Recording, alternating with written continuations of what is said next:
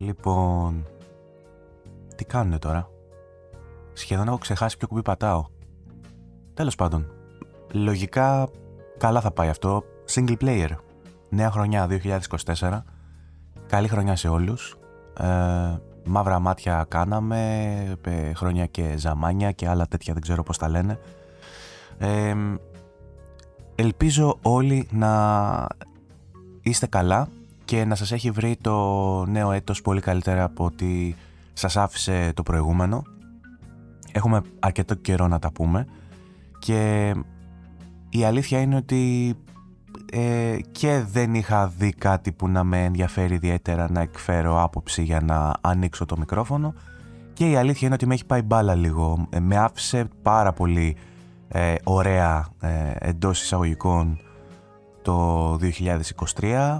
Ε, εντάξει τώρα, τι, τι να κάθομαι να σας λέω, ότι στο σπίτι είμαστε λίγο σαν νοσοκομείο, όχι μόνο το δικό μου, γενικότερα οικογενειακός ρε παιδί μου, υπάρχουν σπασμένα πόδια, νεφροπάθειες, ε, κάτι εξάμεινα, κάτι...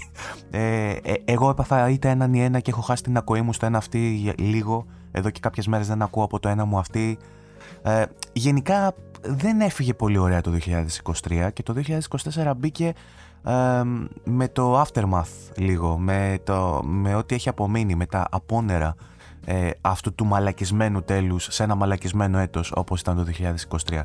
Ε, μπορώ να πω ότι το gaming πέρασε όχι απλά σε δεύτερη αλλά σε τρίτη και σε τέταρτη μοίρα αυτό το διάστημα για μένα. Η κύρια επαφή που είχα μαζί του ήταν το Baldur's Gate 3 και χαίρομαι ιδιαίτερα γι' αυτό ε, διότι ήταν ένα παιχνίδι που το ξεκίνησα ε, στην κυκλοφορία του ε, και το άφησα κάπου στην πορεία διότι ε, συνειδητοποίησα το πόσο χρόνο θα μου πάρει και εκείνη την περίοδο ήθελα να ασχοληθώ και με άλλα παιχνίδια, ήθελα να πω και άλλα πράγματα, να τα καλύψω ίσως για τις εκπομπές ή απλά να μην, να μην ε, έχω αυτό το fear of missing out ε, επειδή έβγαιναν άλλα πράγματα και εγώ θα είχα μείνει πίσω και θα έπαιζα Baldur's Gate. Βρήκα λοιπόν την ευκαιρία τώρα που έχουν χαλαρώσει αρκετά τα πράγματα και δεν βγαίνουν πολλά νέα παιχνίδια αυτή την περίοδο να ξαναγυρίσω στο Baldur's Gate και αυτή ήταν ίσως και η καταδίκη μου διότι από τη μία είχα όλα αυτά τα θέματα υγείας προσωπικά και οικογενειακά ε, και τα λοιπά δράματα τα προσωπικά που περνούσα ε, και δεν είχα όρεξη να ασχοληθώ με κάτι καινούριο ή με κάποιο άλλο παιχνίδι. Από την άλλη ε, νομίζω ότι νιώθω blessed που τελικά ε, ευλογημένος ε, που τελικά επένδυσα το χρόνο μου στο Baldur's Gate 3 και είμαι πλέον σε θέση να ε, υποστηρίξω τα βραβεία που πήρε στα Game Awards και τα βραβεία που πήρε γενικότερα και την πεποίθηση που είχα έτσι κι αλλιώς από πριν που τα συζητούσαμε ότι ίσως αντικειμενικά αξίζει να είναι Game of the Year το, το Baldur's Gate παρά την αγάπη που απέκτησα για το Alan Wake παίζοντάς το, το Alan Wake 2 που τα είπαμε σε προηγούμενο podcast το τι πλακάρα έπαθα παίζοντάς το. Ε, περνώντας λοιπόν σε μια πιο ε, ήρεμη φάση, ε, ακούγοντας κατά 50% ακόμα. Ε, το, το αυτή ακόμα δεν έχει επανέλθει δηλαδή, ε, ευτυχώς δεν μου μιλάτε για να χρειαστεί να σας ακούω. Ε, αλλά όλα τα υπόλοιπα έχοντας μπει σε μια μικρή τάξη, ε, αποφάσισα ότι ίσως πρέπει να ξανακάνω ένα podcast, να μιλήσω για κάποια πράγματα και στάθηκε ικανότατη αφορμή και το Developer Direct της Microsoft που είδα χθες, γυρίζω το επεισόδιο στις 19 Ιανουαρίου. Ε, και στις 18 είχε το Developer Direct από το Xbox αυτό το showcase που έκαναν για να δείξουν κάποια παιχνίδια το οποίο με άφησε εξαιρετικά ικανοποιημένο, είδαμε πάρα πολύ ωραία πράγματα. Ε, και αυτό σε συνδυασμό με την κυκλοφορία ε, του The Last of Us ε, Part 2 Remaster για το οποίο μπορούμε να πούμε και για αυτό δύο πράγματα και κάποια άλλα μικρά νεάκια που παίζουν γενικότερα ε, αυτές τις μέρες. Ε, με βασικότερο θέμα βασικά το τι σκατά κάνει η Microsoft ε, για το 2024 και τι σκατά κάνει η Sony. Ε, τα θεώρησα και τα δύο μια καλή αφορμή για να ανοίξω έτσι podcast να μιλήσω για λίγο. ε, για όσο μου το επιτρέπει ο πονεμένος μου, καταπονεμένος μου λαιμός και η μισή ακοή μου. Ε, σε κάθε περίπτωση θα αφήσω το προσωπικό δράμα για λίγο στην άκρη. Θα ξαναευχηθώ σε εσάς τουλάχιστον να έχετε μια πολύ ε, όμορφη χρονιά αφού δεν είχαμε την ευκαιρία να, το πούμε, να τα πούμε στο, τις προηγούμενες μέρες, να πούμε τα καλά Χριστούγεννα, καλή χρονιά κτλ. Λίγο μόνο μέσα από το γκρουπάκι. Μπείτε στο γκρουπάκι by the way το single player, έχω links στην περιγραφή. Ε, εκεί έγιναν κάποιες συζητήσεις, αν και έλειπα από τα ε, ερτζιανά εντός εισαγωγικών. Ε, κάποιες συζητήσεις και κάποιες δημοσιεύσεις έγιναν ενδιαφέρουσες εκεί. Με, πιο ωραία από αυτές νομίζω ε, μία που έκανα με indie games που ξεχώρισα από τη λίστα μου την περσινή οπότε αν ψάχνεστε να βρείτε και indie games ε, μπείτε να δείτε εκεί κάποιες προτάσεις που έχω κάνει που μπορεί να σας ενδιαφέρουν. Μπείτε γενικά στο single player ε, community στο facebook. Ε, αν θέλετε μπείτε και στον Discord server, υπάρχουν αυτά εννοείται, τα λέω στην αρχή γιατί συνήθως τα λέω στο τέλος έτσι για να, να κάνω ένα twist, ξέρετε, να, να αποκτήσει ενδιαφέρον. Ε, και φυσικά μπορείτε όσοι βλέπετε τώρα από YouTube να ακούτε και στο Spotify, όσοι ακούτε από Spotify μπορείτε να δείτε και από YouTube. Υπάρχουν και σε πολλές πλατφόρμες και στο Google Podcast, Apple Podcast και τα σχετικά ε, οι εκπομπές, μπορείτε να τις βρείτε και εκεί. Όποιος θέλει να ενισχύσει μπορεί να βρει στην περιγραφή ένα link με PayPal. Ε, αυτά, αυτό είναι το ποίημα που λέω συνήθως στο τέλος. Ε, εντάξει τώρα ε, δεν ε, μπορώ βέβαια να πω ότι μετά από τόση απουσία ε, δικαιούμαι να βγαίνω και να λέω κάντε subscribe, κάντε like, ε, κάντε donate, κάντε μπείτε εδώ, μπείτε εκεί αλλά το λέω γιατί πρέπει να το πω. Λοιπόν, πάμε να δούμε τώρα τι έγινε. Ε, και δεν ξέρω με τι πρέπει να ξεκινήσω. Θεωρώ ότι το ορθότερο είναι να ξεκινήσω με το, με το event της Microsoft, με το event του Xbox, ε, το οποίο μπορώ να πω ότι μας έπιασε λίγο στον ύπνο, δεν το περιμέναμε, πολύ ξαφνικά βγήκαν και είπαν ότι θα κάνουμε το event ε, και λέω πολύ ξαφνικά διότι δεν είναι ότι υπάρχει μια επικείμενη κυκλοφορία που θα δικαιολογούσε όλο αυτό τον τόρο ε, όσο και αν η Sony μας έχει συνηθίσει σε αυτό το στυλ με τα State of Play το ότι δηλαδή ε, όταν έρχεται ένα παιχνίδι μέσα στον επόμενο μήνα κάνουμε και ένα showcase να το δείξουμε λίγο παραπάνω και λίγο dev commentary κτλ. Ε, η Microsoft έχει διαφορετική στρατηγική. Ε, out of the blue λοιπόν ε, είπε ότι θα κάνουμε μια παρουσίαση. Ε, δεν κράταγα πολύ μεγάλο καλάθι. Θεωρούσα ότι θα δούμε λίγο teasing ακόμα για ε, το Hellblade. πάλι κάποιο, κάποιο cinematic trailer ας πούμε και ε, κάνει ένα τρέιλερ ακόμα έτσι από το επόμενο παιχνίδι της Obsidian ή οτιδήποτε και πάλι θα γκρινιάζουμε γιατί δεν έχουμε ημερομηνίες κυκλοφορίας και ανταυτού ε, μας έδειξαν ε, τέσσερα παιχνίδια, τέσσερα ή πέντε είναι, ε, πόσα ήτανε, νομίζω τέσσερα. Τέσσερα παιχνίδια, ε, σε πολύ ικανοποιητικό βαθμό, με αρκετά δείγματα ε, στα περισσότερα και από gameplay, ώστε να μπορούμε να μιλήσουμε. Σε κάποια από αυτά και με ημερομηνία κυκλοφορίας, σε άλλα ένα παράθυρο κυκλοφορίας. Ε, και όλο αυτό ε, νομίζω ότι ικανοποίησε. Θα το βάλω να παίζει κιόλας. Ελπίζω να μην μου κάνουν strike, αλλά και να μου κάνουν. Δεν έχω έσοδα, οπότε χαίστηκα. Α το βάλω να παίζει λοιπόν. Ε, το, εννοώ το showcase σε όσους βλέπετε από το YouTube για να έχετε να βλέπετε και κάτι. Ε, Όλο αυτό νομίζω ότι άφησε σίγουρα ικανοποιημένους τους ε, φίλους του Xbox. Ε, γιατί περίμεναν καιρό να δουν κάτι χειροπιαστό, το πήρανε και μάλιστα ε, αυτά που έδειξαν ε, είναι και πολύ ελπιδοφόρα. Ε, τώρα, νομίζω θα αρχίσω να μιλάω κατευθείαν για τα παιχνίδια που έδειξαν, ε, χωρίς να κρίνω περαιτέρω το, ε,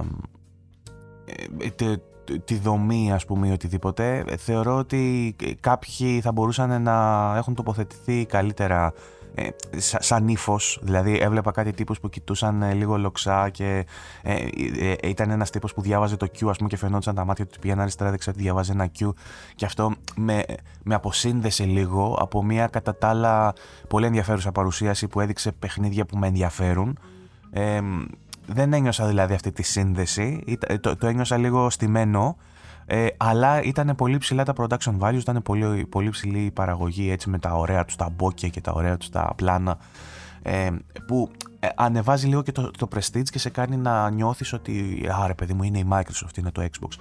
Ε, και αυτό το, το πράττουν και με το επίπεδο, έτσι, την ποιότητα της παραγωγής αυτού του βίντεο αλλά και με τα ίδια τα παιχνίδια που είναι και αυτά πολύ υψηλής ποιότητας θα δούμε στην συνέχεια. Α βλέπουμε τώρα όσοι έχετε πλάνο αυτόν τον Gabriel τον Παράμο, οποίος δεν ξέρω, μπορεί να έχει κάποιο πρόβλημα ο άνθρωπος, να μην το ε, ψέξω έτσι. Αλλά ήταν πολύ ψυχρό αυτό το πράγμα που κοίταζε λοξά, διάβαζε μια. Τέλος πάντων. Δεν θα σταθώ σε αυτό, θα σταθώ στο πρώτο παιχνίδι που έδειξαν, το Avowed, το παιχνίδι της ε, Obsidian, για το οποίο μάθαμε ότι θα κυκλοφορήσει φέτος. Παίζει να το ξέραμε κιόλας, αλλά έχουμε ένα παράθυρο κυκλοφορίας στο φθινόπωρο του 2024. Ε, Μας έδειξαν αρκετά πράγματα, ίσως πρέπει να το προχωρήσω και λίγο. Όχι, θα τα αφήσω όπως παίζει, δεν με, δεν με πειράζει.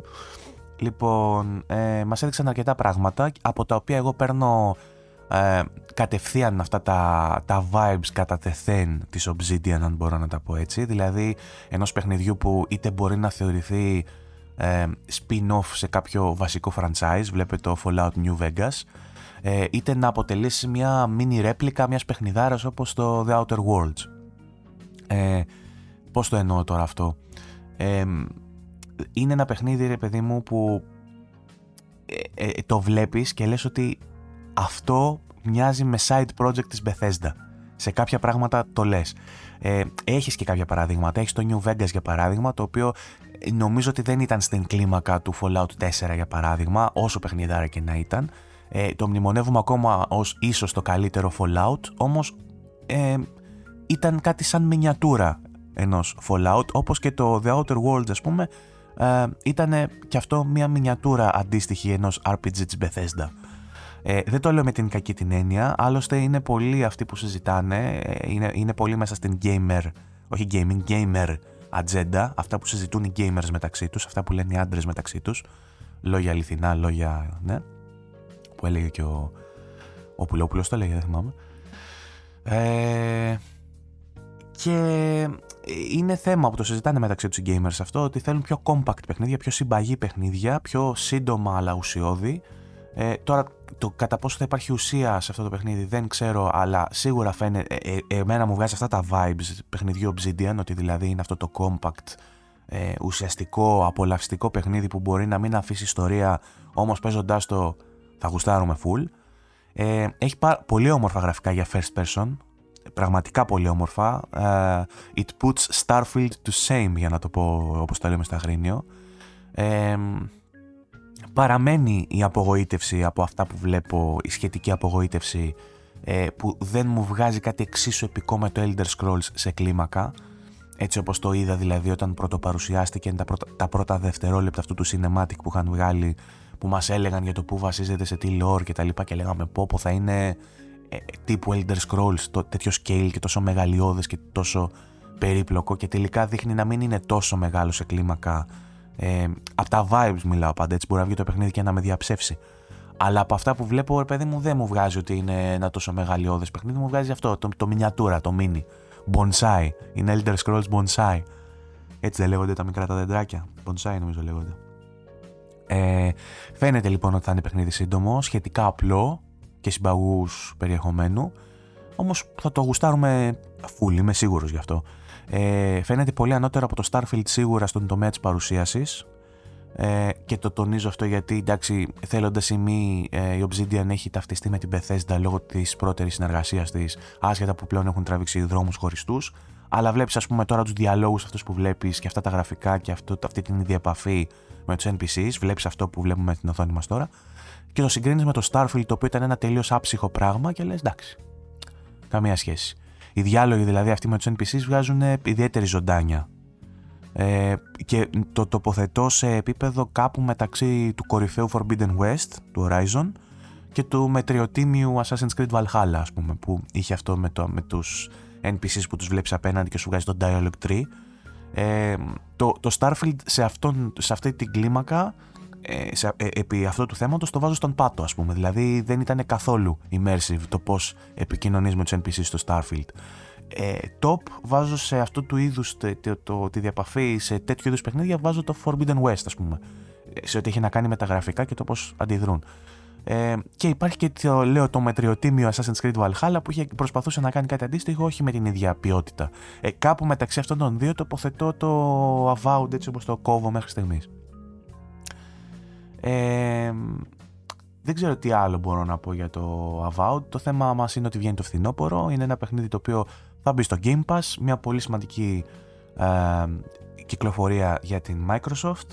Ε, ε, πολύ δυνατή προσθήκη στο ημερολόγιό της και αναμένουμε φθινόπωρο του 2024 να το παίξουμε. Τώρα, το επόμενο παιχνίδι που μας έδειξαν ε, ήταν το Hellblade της ε, Ninja Theory ε, η οποία εννοείται ότι ε, μας έχει ήδη δείξει πάρα πολλά βιντεάκια έχουμε ήδη πάρει μια πολύ καλή ιδέα του τι ε, πρόκειται να δούμε έχουμε επίσημα την ημερομηνία, κυκλοφορία που, η ημερομηνία κυκλοφορίας που είναι 21 Μαΐου του 2024 και είναι και πολύ κοντά και γουστάρουμε επιτέλους που έχουμε κάτι χειροπιαστό πιο χειροπιαστό δεν γίνεται.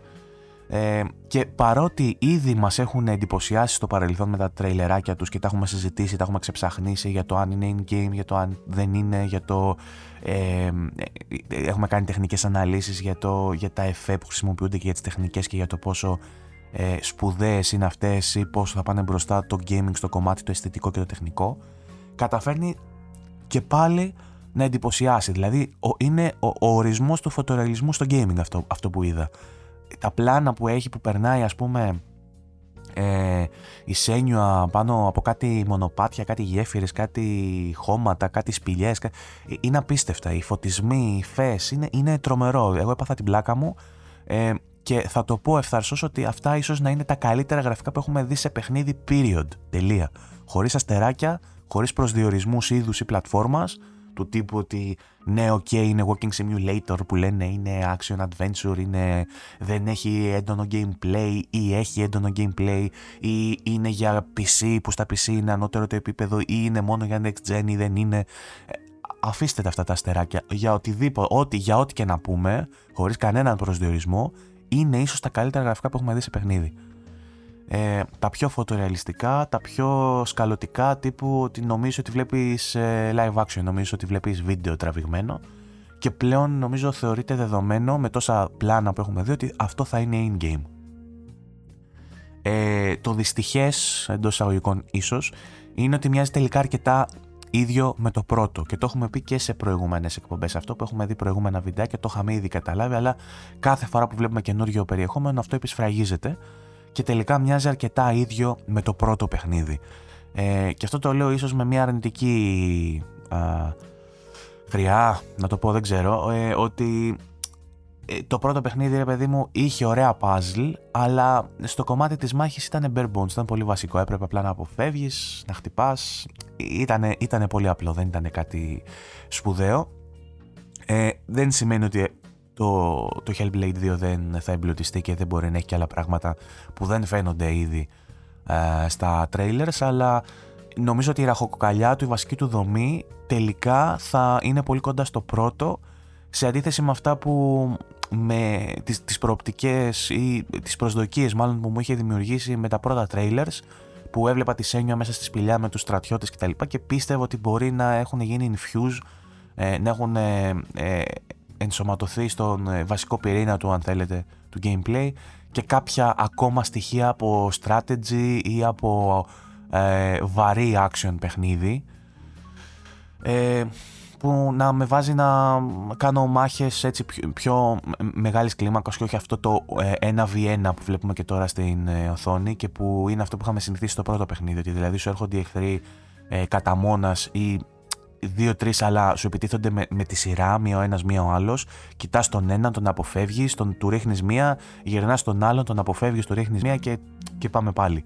Και, ε, και αυτό γινόταν λίγο κουραστικό και το έσπαγε μόνο, αυτή την μονοτονία την έσπαγε μόνο το, ε, την έσπαγε ενίοτε κάποιο puzzle ε, που ήσουν μέσα στα λαγκάδια και στα, ε, και στα δάση και στα... δεν ξέρω βασικά, ήταν λίγο nightmares, ήταν λίγο σαν εφιαλτικό τοπίο εκείνο, δεν ήταν ακριβώς. Ε, έτσι όπως το λέω δηλαδή, όποιος δεν το έχει παίξει μπορεί να φαντάζεται την Heidi μέσα στα λιβάδια, δεν ήταν ακριβώς αυτό. Ήταν ένα πιο εφιαλτικό τοπίο σαν να είχε πάει στην κόλαση η πρωταγωνίστρια και ήταν μέσα σε κάτι ξεραμένα δάση, ας πούμε, με κάτι κορμούς και έπρεπε να λύσει κάποια puzzle ε, με physics, physics based, ας πούμε, με φως, με, με σκιές, με το ένα μετάλλο, τέτοια, να τώρα, πούμε, αυτά τα πλάνα που βλέπουμε στην οθόνη μας όσο, όσο έχετε εικόνα, είναι απίστευτα, δεν, υπά, δεν έχουμε δει πουθενά τέτοια πλάνα. Αυτό είναι βίντεο που βλέπουμε τώρα, τέλος πάντων. Ε, είναι κανονικά μέρη. Απλά ε, μας μίλησαν και για το που βάσισαν ε, την ε, ανάπτυξη και το design του παιχνιδιού. Γενικά έχει ενδιαφέρον να το δείτε το βίντεο γιατί μιλάνε οι developers σε βάθος για αρκετά πράγματα που έχουν ενδιαφέρον και για το πώς έγινε το motion capture ε, και στην συνέχεια βλέπουμε εδώ τον Garcia Diaz, τον David να μας μιλάει για τον, για τον ήχο του παιχνιδιού και το πόσο τυχεροί είναι που έχουν την συμμετοχή metal bandas μιας άλλης μπάντας που είχε βγει στα Game Awards και τραγούδισε που είναι σπουδαία ε, έχουν ε, ένα σύνολο από composers πολύ ικανό και έχουν γράψει μια πάρα πολύ ωραία μουσική και φαίνεται αυτό ήδη από τα μικρά δείγματα που μας έχει δώσει το παιχνίδι. Ε, εξακολουθεί να υπάρχει αυτό το σκαλωτικό με το spatial sound που έχουν βάλει το μικρόφωνο στη μέση και γυρνάνε οι voice actors και ψιθυρίζουν γύρω γύρω για να έχουμε εμείς αυτό το, το spatial effect στα αυτιά μας ότι σαν ε, ψυχοπαθείς έχουμε γύρω μας τους ψιθύρους και αυτό που με, τρέλαν, με τρέλανε εμένα ουσιαστικά στο πρώτο παιχνίδι, με τρέλανε με την κυριολεκτική έννοια, όχι ότι μου άρεσε, μου άρεσε κιόλας λίγο, αλλά σε κάποιο σημείο έβγαλα τα ακουστικά τα οποία μου προτείνανε να φοράω γιατί δεν άντεχα άλλο να ακούω τους ψιθύρους. Σχεδόν ακούγα και εγώ τους δικούς μου μεταψιθύρου που μου λέγανε Πες τους να το βουλώσουν, δεν αντέχουμε άλλο να τους ακούμε. Ε, Κάπως έτσι. Ε, και γενικά ένα πολύ ενδιαφέρον βίντεο και πολύ ενδιαφέρουσες πληροφορίες για ένα πολύ ενδιαφέρον παιχνίδι, έτσι. Ε, τώρα από εκεί και πέρα είναι ε, πολύ ωραίο ότι έχουμε και μια χειροπιαστή ημερομηνία επιτέλους, οπότε μπράβο στη Microsoft που ε, γεμίζει το calendar, γεμίζει το ημερολόγιο με, ε, με στοιχεία, όχι μόνο με rumors και με φήμες και με έστω την, ε, την απλή την πληροφορία ότι ίσως να έχουμε παιχνίδι φέτος, κατά πάσα πιθανότητα θα έχουμε παιχνίδι φέτος, πλέον ξέρουμε ότι τότε θα έχουμε παιχνίδι ε, και ε, μάνι μάνι έχουμε ήδη στην παρουσίαση δύο παιχνίδια που είναι σπουδαία, θα βγουν μέσα στο 2024, έχουμε παράθυρο κυκλοφορίας και για τα δύο και είναι ε, σημαντικά παιχνίδια. Οπότε μπράβο Microsoft, το πας πολύ καλά. Για να προχωρήσω λίγο το βίντεο να πάω στο επόμενο. Α, το επόμενο είναι το Visions of Mana. Ενδιαφέρον εδώ, μας δείχνει τον Ιάπωνα τον φίλο μας, ο οποίος μας μιλάει για το νέο παιχνίδι του Square Enix. το, το Mana Series γενικότερα, Mana Series ακούγεται λίγο παράξενο. Θα μπορούσε να είναι και compartment του, του Xbox φαντάζεστε. Ε, Series X, Series Mana. Όχι εντάξει.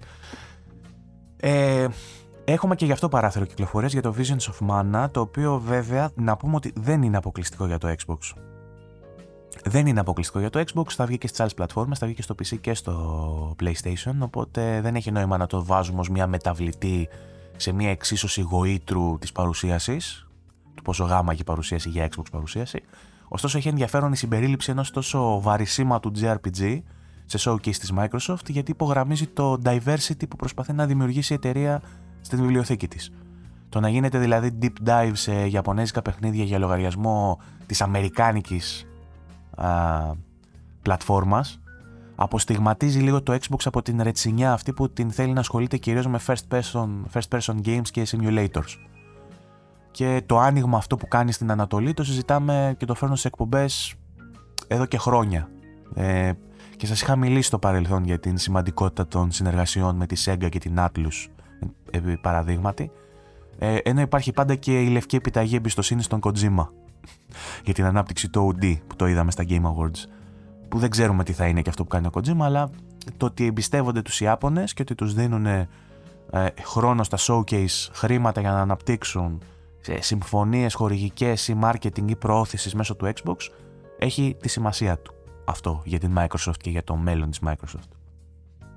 Και για το άνοιγμα που κάνει στην Ανατολική αγορά όπου το, στο παρελθόν τουλάχιστον το Xbox ήταν ανύπαρκτο έτσι, δεν πουλάει καθόλου στην Ιαπωνία το Xbox οπότε ε, δείχνει μια τίμια προσπάθεια να επεκταθεί με τον έναν ή με τον άλλον τρόπο και προς τα εκεί αλλά και να έχει και το representation η ασιατική, η ιαπωνέζικη κουλτούρα του gaming να έχει το representation ε, που του αξίζει ε, με αυτή την περίοπτη θέση που έχει στο gaming έτσι και αλλιώς η Ιαπωνία να υπάρχει το representation για να το απολαμβάνουμε και εμείς οι δυτικοί που, που μας αρέσουν τα ανατολικά παιχνίδια και τα ιαπωνέζικα παιχνίδια. Η σειρά Mana έτσι κι αλλιώς λοιπόν είναι από τις ιστορικότερες του είδους και έρχεται για πρώτη φορά στο Xbox. Οπότε καταλαβαίνετε μέχρι ενός βαθμού και τους λόγους που το έβαλαν στο Dev Direct, και ας μην είναι αποκλειστικό, και ας μην μπει στο Game Pass. Πάντως δείχνει πανέμορφο, ε, μου θυμίζει και λίγο το Dragon's Quest, και αυτό το λέω με την πολύ θετική έννοια, γιατί είναι από τα αγαπημένα μου JRPG. Είναι η ίδια εταιρεία, Ε, μπορεί και κάποιοι συντελεστές να, να είναι κοινοί, δεν ξέρω, δεν το έχω ψάξει τόσο πολύ. Ε, θα πω την αλήθεια μου, γνωρίζω πράγματα για τα Mana Series, τα έχω δει σε βιντεάκια, ίσως να τα έχω δοκιμάσει και για λίγα λεπτά, αλλά ποτέ δεν έχω πιάσει να τελειώσω ένα παιχνίδι από το Mana Series. Ε, με μεγάλη μου χαρά, αν δεν υπάρχει εκείνη την περίοδο που θα κυκλοφορήσει μέσα στο καλοκαίρι, δηλαδή του 2024, ε, με μεγάλη μου χαρά να το πιάσω το Visions of Mana και να το σαπίσω εφόσον αξίζει και πιστεύω ότι θα αξίζει. Μα τίζαραν και κάποια features όπως ας πούμε ότι υπάρχει αυτό το αλεπουδάκι, το mountable, mount τέλος πάντων το αλεπουδάκι ε, και μας εξηγεί και ο Ιάπωνας ε, για κάποιο λόγο ε, πώς το οραματίστηκε και πώς το σχεδίασε που είναι ένα, ένα fusion μεταξύ αρμαντήλο λέει και Yorkshire σκυλιού που παράλληλα φέρνει και στον ε, Αιγύπτιο θεό Ανούμπης. Τώρα αυτά για παράδειγμα είναι πράγματα που ε, όχι απλά αναφέρονται σε παιχνίδι Ιαπωνέζικο ε, με όλα τα tropes που έχει το Zender, αλλά ε, υιοθετεί και όλα τα tropes που έχουν Ιαπωνέζικες παρουσιάσεις, έτσι, γιατί σπάνια βλέπεις σε δυτικές παρουσιάσεις για δυτικά παιχνίδια να καθόμαστε και να συζητάμε το πόσο οραματιστήκαμε έναν χαρακτήρα και γιατί είναι cute και γλυκούλης ο χαρακτήρας. Σπάνια ασχολούμαστε εμείς οι δυτικοί με αυτά τα πράγματα. Περισσότερο ε, ασχολούμαστε με τη δομή του παιχνιδιού, με τα features, με τα pre-order bonus και με αυτά. Ε, ολόκληρα shows για να μιλήσουν για ένα χαρακτήρα, να μιλήσουν ξέρω εγώ, για το νέο κουστούμι του Pikachu στα επόμενα Pokemon, αυτά τα κάνουν οι Ιάπωνες. Είναι ένα trope που το βλέπουμε ε, ε, στα, στις παρουσιάσεις της Ιαπωνέζικες. Ε, και δείχνει και αυτό το πώς η Microsoft κάνει infuse τη Ιαπωνεζίλα, την Τζαπανίλα, την κάνει infuse σε ένα πολύ σημαντικό showcase που ε, το έκανε για συγκεκριμένους λόγους και ε, σο, σοφά έπραξε κατά την δική μου άποψη γιατί μέχρι στιγμής έχουμε μιλήσει για, για τα τρία πράγματα που έχουν δείξει αυτό το showcase και είναι άκρος ενδιαφέροντα και τα τρία. Όπως καταλαβαίνετε μέχρι στιγμής εγώ ο Βαγγέλης χεσμένος από τη χαρά του έτσι. Έχει δει ένα ε, Skyrim-like ε, RPG, το Avowed, το οποίο κλείνει το μάτι στο στο παρελθόν του που ήταν γεμάτο από επικές εμπειρίες με Bethesda και η Obsidian έκανε τα spin-off της Bethesda και κάπως έχει ταυτιστεί όλο αυτό και γενικότερα με τα παιχνίδια της Obsidian ο Βαγγέλης έχει περάσει καλά άρα ενδιαφέρεται και γουστάρει πάρα πολύ που έχει δει Avowed. Έχει δει το Hellblade 2 και του έχουν πέσει τα σαγόνια με τις επικές γραφικάρες και έχει καβλώσει γιατί έχει ακούσει ημερομηνία και ξέρει ότι έρχεται ο Μάιος καιρός γάρεγγης αν το τόνιζω σωστά.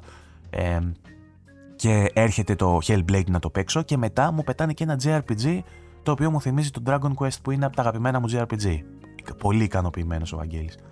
Ε, και μετά το Visions of Mana τέλος πάντων ε, μας έδειξαν ε, το επόμενο παιχνίδι της παρουσίασης το οποίο είναι το ε, παιχνίδι της Oxide το Ara το οποίο νομίζω ότι είναι και σε early access ε, αν θυμάμαι καλά και αν κατάλαβα καλά από τα λεγόμενα του βίντεο ε, το οποίο και αυτό ε, προσδίδει πάρα πολύ στο diversity του line-up του Xbox. Και είναι αυτό που σας είπα και παραπάνω ότι δηλαδή αποστιγματίζει το Xbox από τον χαρακτηρισμό της πλατφόρμας με πολύ συγκεκριμένα παιχνίδια, με τα first person παιχνίδια και τα, και τα ίσως και τα simulators που θα μπορούσε με κάποιον τρόπο να θεωρηθεί εν μέρη simulator και το άρα αλλά είναι κυρίως strategy game αν θέλετε. Ε, είναι ένα παιχνίδι που θα μπορούσα να το χαρακτηρίσω το, ε, σαν ε, civilization vibes with a twist. Είναι σαν να παίζει civilization με ένα twist.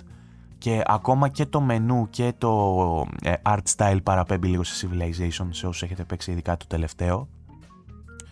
Ε, μπλέκει πολιτισμούς και διαφορετικά χρονικά σημεία της ιστορίας ε, για να δώσεις στον παίκτη την ευκαιρία να χτίσει τον δικό του πολιτισμό, να επεκταθεί πολεμικά με αυτόν τον ε, πολιτισμό ή απλά να αφήσει την κοινωνία, να, την κοινωνία που έφτιαξε ή που επέλεξε, την έτοιμη, να κμάσει ή να μαραζώσει.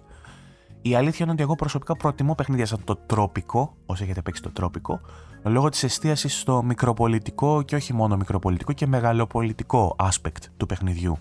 Ε, εδώ έχουμε περισσότερο ένα face-off ε, πολιτισμικής κουλτούρας και όχι μια προσωμείωση πολιτικής στρατηγικής. Μιλάω για το άρα τώρα. Άρα, συνδετικός λόγος και λογοπαίγνια ταυτόχρονα, καταλαβαίνω από το τρέιλερ εγώ τουλάχιστον αυτό καταλαβαίνω με αυτά που έχω δει, ε, ότι θα διαφέρει από το Civilization και το τρόπικο σε αυτό. Ε, ότι δηλαδή θα είναι σαν ένα versus πολιτισμών και των ε, χαρακτηριστικών ε, τώρα λαογραφικών να το πω με ε, χαρακτηριστικών κουλτούρας δεν ξέρω πώς να το θέσω ακριβώς ότι για να το δώσω με παράδειγμα ότι αν ε, διαλέξει μια αφρικανική φυλή που δεν ξέρω αν αυτό μπορεί να θεωρηθεί και από κάποιους ρατσιστικό δεν θεωρώ ότι είναι έτσι όμως γιατί αν το παιχνίδι αναφέρεται σε συγκεκριμένα χρονικά σημεία της ιστορίας που στα, στα οποία κάτι μπορεί να είναι δεδομένο και όχι μια γενίκευση. Αν λοιπόν μπορεί να πάρεις έναν αφρικανικό λαό μπορεί να είσαι ε, ε, ε να έχεις εξειδικευτεί στον, ε, στο agriculture και, στην, και να αναπτύσσεται πολύ εύκολα το, η, το farming κομμάτι και το κομμάτι του, της κτηνοτροφίας και τα λοιπά ενώ στον αντίποδα μπορεί να πάρεις ε, ένα, ένα starter pack ενός πολιτισμού δυτικού ε, στο οποίο να υπάρχει προδιάθεση να ακμάσει ε, πιο κουλτουρέ aspect της κοινωνίας να έχεις ξέρω εγώ πιο established δημοκρατικά δημοκρατικούς μηχανισμούς να έχεις θέατρο, να έχεις πολιτισμό, να έχεις τέτοια. Και σε μία μάχη που θα γίνει με ένα άλλο έθνος, έναν άλλον πολιτισμό ο οποίος ε, βασίζεται σε πιο ε, βασικά πράγματα, έχει φτιάξει καλύτερο στρατό κτλ. να χάσεις.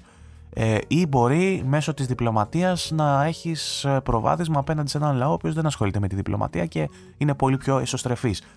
Ε, έχει όμως κυρίως χαρακτηριστικά πολιτισμικά. Δεν είναι σαν το τρόπικο το οποίο σου δίνει την δυνατότητα να φτιάξεις το δικό σου καθεστώς και να σου πει αν θα φτιάξεις μια δημοκρατία, έναν σοσιαλισμό, έναν ε, κομμουνισμό, έναν ε, καπιταλισμό. Ένα, σου, σου λέει, στο τρόπικο σου λέει πάρε και φτιάξει το δικό σου πολιτικό σύστημα.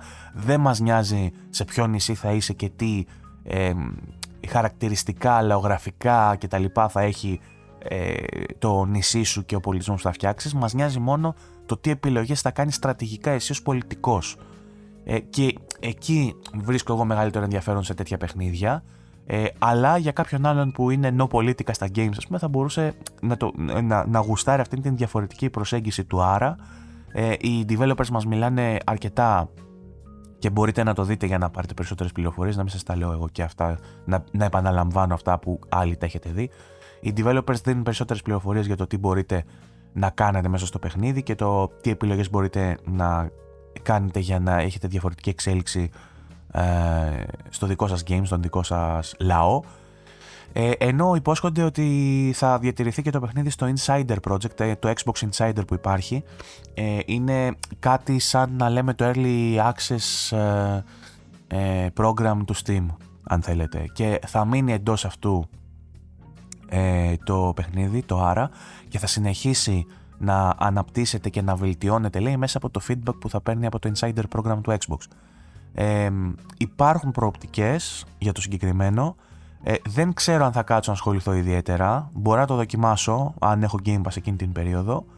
Ε, ξαναλέω όμως ότι είναι πολύ σημαντικό γιατί ε, προσδίδει πολύ στο diversity του lineup. Δηλαδή έχουμε το άρα τώρα να έρχεται το φθινόπωρο του 2024 που το φθινόπωρο του 2024 όλοι θα συζητάνε για το Avowed για παράδειγμα. Αν όμως κάποιος δεν γουστάρει τα RPG θα λέει τώρα εντάξει συζητούν όλοι για τα Avowed εγώ θα παίζω. Πού είναι το αποκλειστικό για μένα. Και σου λέει πάρε το άρα, λοιπόν. Τέλος πάντων, αυτό είναι το άρα. Μπορείτε να δείτε και περισσότερες πληροφορίες αν θέλετε στο βιντεάκι της Microsoft. Και προχωράω, πηγαίνω στο επόμενο, το οποίο ήταν ίσως το highlight της βραδιάς που έχει τροφοδοτήσει και την περισσότερη κουβέντα. Όλοι γι' αυτό συζητούν. Ε, και μιλάμε για το Indiana Jones uh, The Great ε, Circle, νομίζω έτσι λέγεται.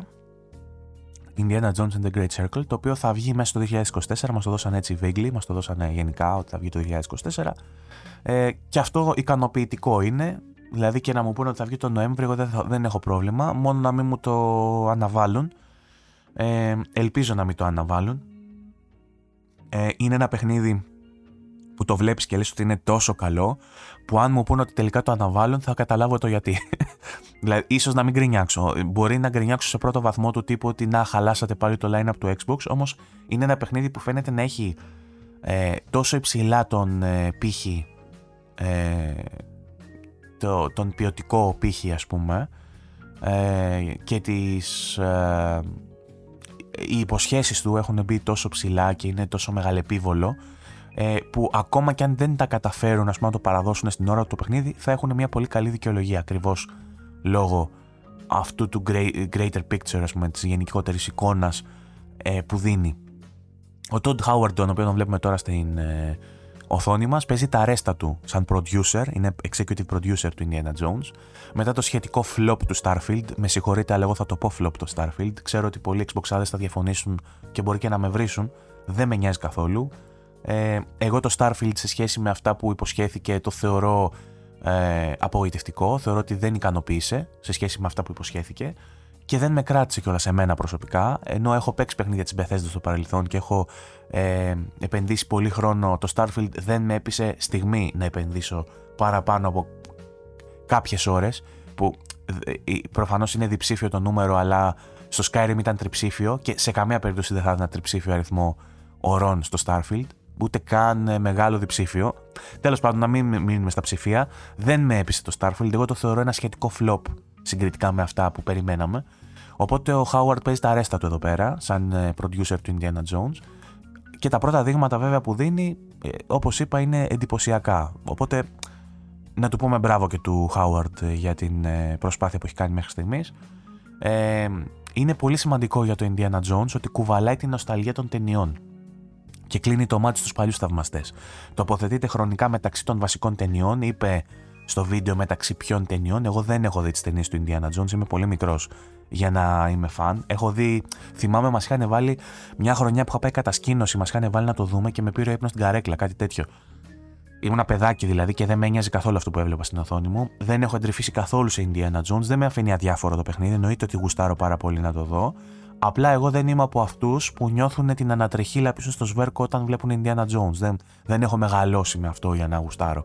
Ξέρω όμως και καταλαβαίνω ότι το παιχνίδι χαϊδεύει αυτή τη νοσταλγία των μεγαλύτερων παικτών που είναι θαυμαστές του Indiana Jones. Ε, θα, θα έχει έξτρα ενδιαφέρον το ότι τοποθετείται μεταξύ κάποιων ταινιών ε, και υπάρχει το context και θα υπάρχουν οι αναφορές και τα easter eggs για αυτούς που έχουν ε, εντρυφήσει στο Indiana Jones και γουστάρουν πάρα πολύ το franchise. Έχει για πρωταγωνιστή τον Harrison Ford που είναι και αυτό πολύ σημαντικό. Θα μπορούσαν να κάνουν. Ξέρω εγώ, μεγάλος άνθρωπος είναι, να μου πεις αυτός πάει και στις ταινίες με CGI και παίζει ακόμα. Δεν έχει κάποιο κόλλημα. Αλλά στην περίπτωση οποιοδήποτε άλλου θα μπορούσαμε να έχουμε ένα recast. Και αυτό από μόνο του θα δημιουργούσε, θα δημιουργούσε ένα θέμα.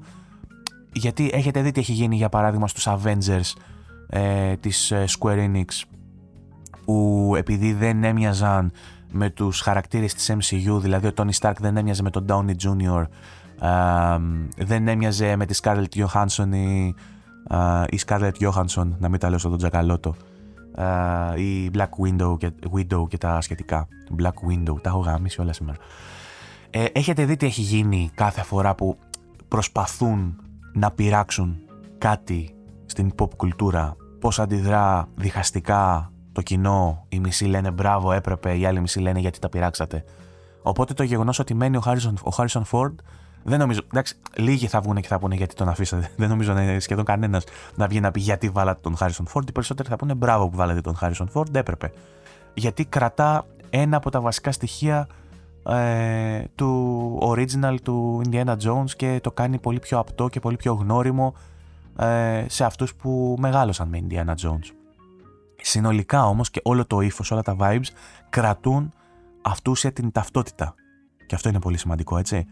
Το ζήτημα είναι να μην περιορίζεται το παιχνίδι όμως σε αυτά τα γνώριμα vibes, γιατί επί παραδείγματι βγήκε πρόσφατα και ένα Robocop, το οποίο ναι μεν είναι πιστό στα vibes της original ταινίας του Robocop, αλλά είναι επίοικος σκουπίδο παιχνίδο. Και γι' αυτό ξέρω ότι κάποιοι θα διαφωνήσουν μαζί μου. Έχω δει άτομα να συζητάνε για να λένε ότι αχ τι ωραίο που είναι το Robocop, θυμήθηκα τα νιάτα μου. Ε, είχα παίξει το demo, είχα πει ότι εμένα στο PC τουλάχιστον σε ultra settings τα γραφικά ήταν πολύ μια χαρά, ήταν ok για το, για το επίπεδο του παιχνιδιού, όπου θεωρείται με το ζόρι double A, μπορεί να είναι και single A, τέλος πάντων. Ε, αλλά σαν gameplay και σαν περιεχόμενο ρε παιδιά δεν ήταν. Ήτανε, ήτανε πολύ κακής ποιότητας το, το Robocop. Είχε όμως τα vibes αυτά. Ε, ε, Ένιωθες ότι έχεις γυρίσει στα παιδικά σου χρόνια και έχεις βάλει τη βιντεοκασέτα και βλέπεις Robocop. Η αισθητική, τα πάντα. Α, ε, το Indiana Jones είναι ανάμεσα λέει στο Raiders of the Lost Ark και στο Last Crusade. Το βλέπω τώρα στην οθόνη και το θυμάμαι. Δεν τις έχω δει τις ταινίες, είναι μεταξύ αυτών των δύο. Ε, τα ιστορικά συμβάντα του παιχνιδιού.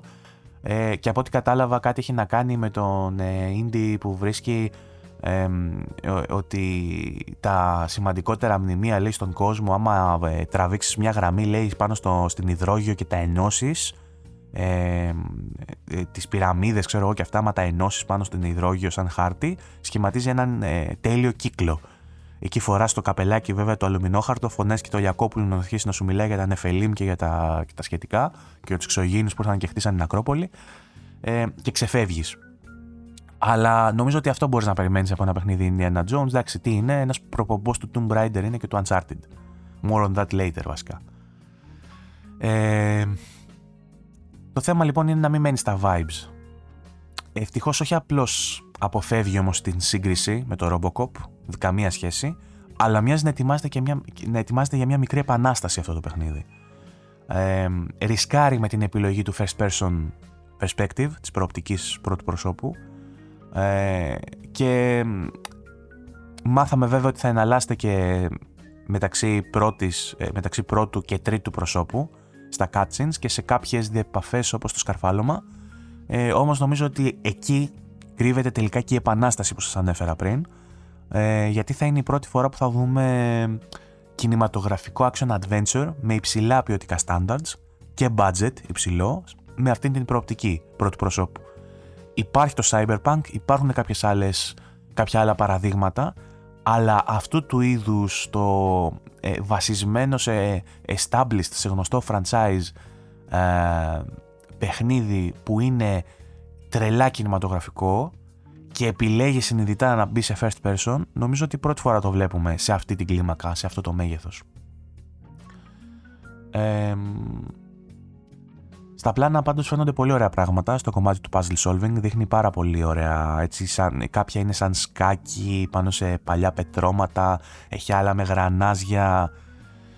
Ε, περιμένω να έχει και physics based ε, puzzles, ξέρω εγώ, άνοιξε, ε, φτιάξε την νοπή μέσα στην πυραμίδα για να περάσει το φως, να χτυπήσει το διαμάντι, να σου ανοίξει η πόρτα, ξέρετε αυτά τα κλασικά, πούμε, που είναι και λίγο gamified πράγματα που τα έχουμε δει σε προηγούμενες γενιές και παιχνίδια, πολύ απλοϊκά, αλλά εδώ βλέπουμε μέσω των εξαιρετικών γραφικών και του φωτορεαλισμού να μεταλλάσσονται σε κάτι διαφορετικό, σε κάτι έτσι ναι μεν λίγο σουρεαλιστικό αλλά ταυτόχρονα βγάζει έναν ρεαλισμό και σου δημιουργεί την εντύπωση ότι αν υπήρχαν τόσο εξεζητημένες και τέλειες σχεδιασμένες παγίδες μέσα σε πυραμίδες και σε ναούς έτσι θα ήταν. τα γραφικά γενικότερα είναι πολύ εντυπωσιακά και υπόσχονται και μια πολύ μεγάλη ποικιλία σε settings μας το περιγράφουν και στο βίντεο ε, που κινούνται τα γραφικά σε settings μεταξύ, ε, στα πάντα μεταξύ χιονιών μέχρι ερήμους και ζούγκλες. Ε, και καταλήγοντας θεωρώ ότι είναι μια πολύ μεγάλη, μια τεράστια πρόκληση αυτό το παιχνίδι για την Microsoft. Κατά την γνώμη μου είναι το πιο φιλόδοξο project που έχει πιάσει ποτέ της η Microsoft με τις μεγαλύτερες προσδοκίες και αυτό ε, γιατί όπως είπα και νωρίτερα μιλάμε για ένα established franchise, ιστορικότατο που βγαίνει από το ψυγείο μετά από πολλά χρόνια. Έχουμε πάρα πολλά χρόνια πλην μιας ταινίας που βγήκε τώρα πρόσφατα που ήταν γέρος ο, ο Ινδιάνα και τον κάνανε με CG νέο κτλ. Είναι, ε, σαν franchise γενικά είναι στο ψυγείο πάρα πολλά χρόνια και βγαίνει από εκεί, βγαίνει από τη φορμόλη για να ανταγωνιστεί αμέτρητα παιχνίδια στο μέσο που έχουν παγιώσει σκηνοθετικές τεχνικές και μηχανισμούς στο είδος του action adventure ε, και μετά από 5-6 παιχνίδια Uncharted που έχουν βγει αν βάλουμε μέσα και τα spin-off και 4-5 Tomb Raider ε, συγκαταλέγοντας μόνο τα πιο πρόσφατα, τα καλά παιχνίδια τα πιο πρόσφατα της ε, η Square νομίζω δεν τα βγάζει, ποιος τα βγάζει ε, νομίζω το Tomb Raider το έχασε κιόλας το, το, το αγόρασε η Tencent ή η Embracer, ποιο το έχει πάρει. Συνέχεια μπερδεύομαι με αυτά, με αυτά, τα, με αυτά τα fans, με τους μαλάκες που τα έχουν αγοράσει όλα. Τέλος πάντων, πάει για φούντο του Tomb Raider σαν franchise, αλλά στο πρόσφατο παρελθόν έχει βγάλει 4-5 πολύ καλά παιχνίδια. Ε, υπάρχουν και 5-6 παιχνίδια Uncharted, τα οποία ε, έχουν βαθμολογικά, κριτικά, ε, εμπορικά, είναι στο σημείο που είναι και θα είναι πολύ δύσκολο να μας ξαναπουλήσουν αυτήν την ιδέα του, του Tomb Raiding, αν θέλετε. Tomb Raiding, μάλλον. Όχι Raiding. Tomb Raiding. Ε, αυτή είναι η ιδέα. Θα είναι πολύ δύσκολο να μας την ξαναπουλήσει το Indiana Jones και ας είναι ουσιαστικά ο μπαμπάς του. Είναι ο μπαμπάς ο Indiana του, του Drake και της Lara. Του Nathan Drake και της Lara Croft. Ο Indiana το έκανε πρώτος, όπως και να το κάνουμε. Ωστόσο επειδή οι άλλοι δύο έχουν ε, πρωταγωνιστήσει σε παιχνίδια που όπως είπα νωρίτερα έχουν παγιώσει ε, πολλά standards στην gaming βιομηχανία για αυτά τα παιχνίδια από το πώς πρέπει να αποτυπώνονται τέτοιες ιστορίες ε, σκηνοθετικά, αισθητικά, ε, art style τύπου το πώς πρέπει να αποτυπώνεται ε, αλλά και το τι μηχανισμούς μπορείς να ενσωματώσεις σε μια τέτοια ιστορία όταν αφηγείς σε μια τέτοια ιστορία έχουν παγιωθεί πολλά πράγματα το Indiana Jones καλείται να επαναπροσδιορίσει αυτό το είδος περνώντας ένα διαφορετικό ε, ε, υπό την έννοια του first person του υβριδικού σε συνδυασμό με το ε, με, το third person σε κάποιες σκηνές κτλ. Ε, θα είναι λοιπόν δύσκολο για, το, για την Microsoft να το πετύχει αυτό, ε, να το πετύχει, αλλά ελπίζω και πιστεύω ταυτόχρονα πως η Microsoft θα το διαχειριστεί με σεβασμό και με σοβαρότητα σε αντίθεση με ό,τι έχει κάνει στο παρελθόν. Και το λέω αυτό πάλι μπορεί να στεναχωρήσω κάποιους, αλλά είναι γεγονός ότι στο παρελθόν έχει κακομεταχειριστεί franchise η Microsoft, έχει αφήσει παιχνίδια να τα φάει η λύθη, έχει προσπαθήσει να τα αναβιώσει και έχουμε περιμένει πάρα πολύ για να το καταφέρει, βλέπε Fable. Ε, γενικά υπάρχει ένας φόβος με την Microsoft, όμως τα εχέγγυα και ό,τι μας έχει δείξει μέχρι τώρα ε, είναι καθισχαστικά. Δηλαδή, στο συγκεκριμένο showcase που έκλεισε με το Indiana Jones και εδώ κλείνω την ε, απαρίθμηση των όσων είδαμε στο showcase ε, άφησε πολύ, θετικά, πολύ, πολύ θετικές εντυπώσεις, έδειξε πολύ ωραίο ε, gameplay υλικό, έδωσε ημερομηνίες κυκλοφορίας, ε, έδωσε ε, πληροφορίες μέσω των developers όχι απλά καθισχαστικές αλλά ε, και πολύ γαμάτες θα το θέσω έτσι αγοραία ε, για το περί τίνος πρόκειται το κάθε παιχνίδι και εν προκειμένου το Indiana Jones το πόσο ε, εμπλουτισμένο θα είναι σε μηχανισμούς. Ε, έδειξε στο βιντεάκι που ε, πιστεύω θα έχετε δει κιόλας ε, την χρήση κάποιων ε, kits men αλλά ενδιαφέροντων νέων μηχανισμών όπως το μαστίγιο του Ινδιάνα που ε, είναι λίγο σαν ε, αναφορικό gag, σαν αναφορικό αστείο στις ταινίες, το ότι δηλαδή χρησιμοποιεί το μαστίγιο που πρέπει να, δεν ξέρω, δεν έχω δει και τις ταινίες να σας πω την αλήθεια, έχω δει στιγμιότυπα. Αλλά, συγγνώμη, είμαι ακόμα λίγο άρρωστος.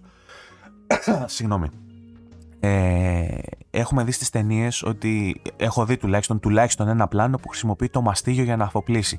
Δεν ξέρω πόσες φορές μέσα στις ταινίες χρησιμοποιήσει το μαστίγιο για να αφοπλίσει τον εχθρό. Μία, δύο. Επίσης θυμάμαι ότι σε κάποια φάση είχε και αυτό το gag σε μια ταινία που ε, ο, ο κακός δεν περίμενε ή ο θεατής μάλλον δεν περίμενε να χρησιμοποιήσει όπλο ο καλός μας χαρακτήρας και πυροβολάει έναν. Και αυτό είναι meme. Ε, αλλά νομίζω ότι αυτά ήταν δύο συμβάντα τα οποία. Ε, διαψεύστε με κιόλας γιατί σας είπα δεν έχω δει Indiana Jones. Νομίζω ότι ήταν one time things όμως. Δεν νομίζω δηλαδή ότι σε ολόκληρο το Indiana Jones ο Harrison Ford πυροβόλαγε κατά ρηπάς ή χρησιμοποιούσε συνέχεια το μαστίγιο για να αφοπλίσει. Και εδώ πέρα έχουμε ένα παιχνίδι στο οποίο πρέπει να εφαρμοστεί αυτό ως πυρήνα του gameplay. Δηλαδή θα χρησιμοποιούμε συνέχεια το μαστίγιο.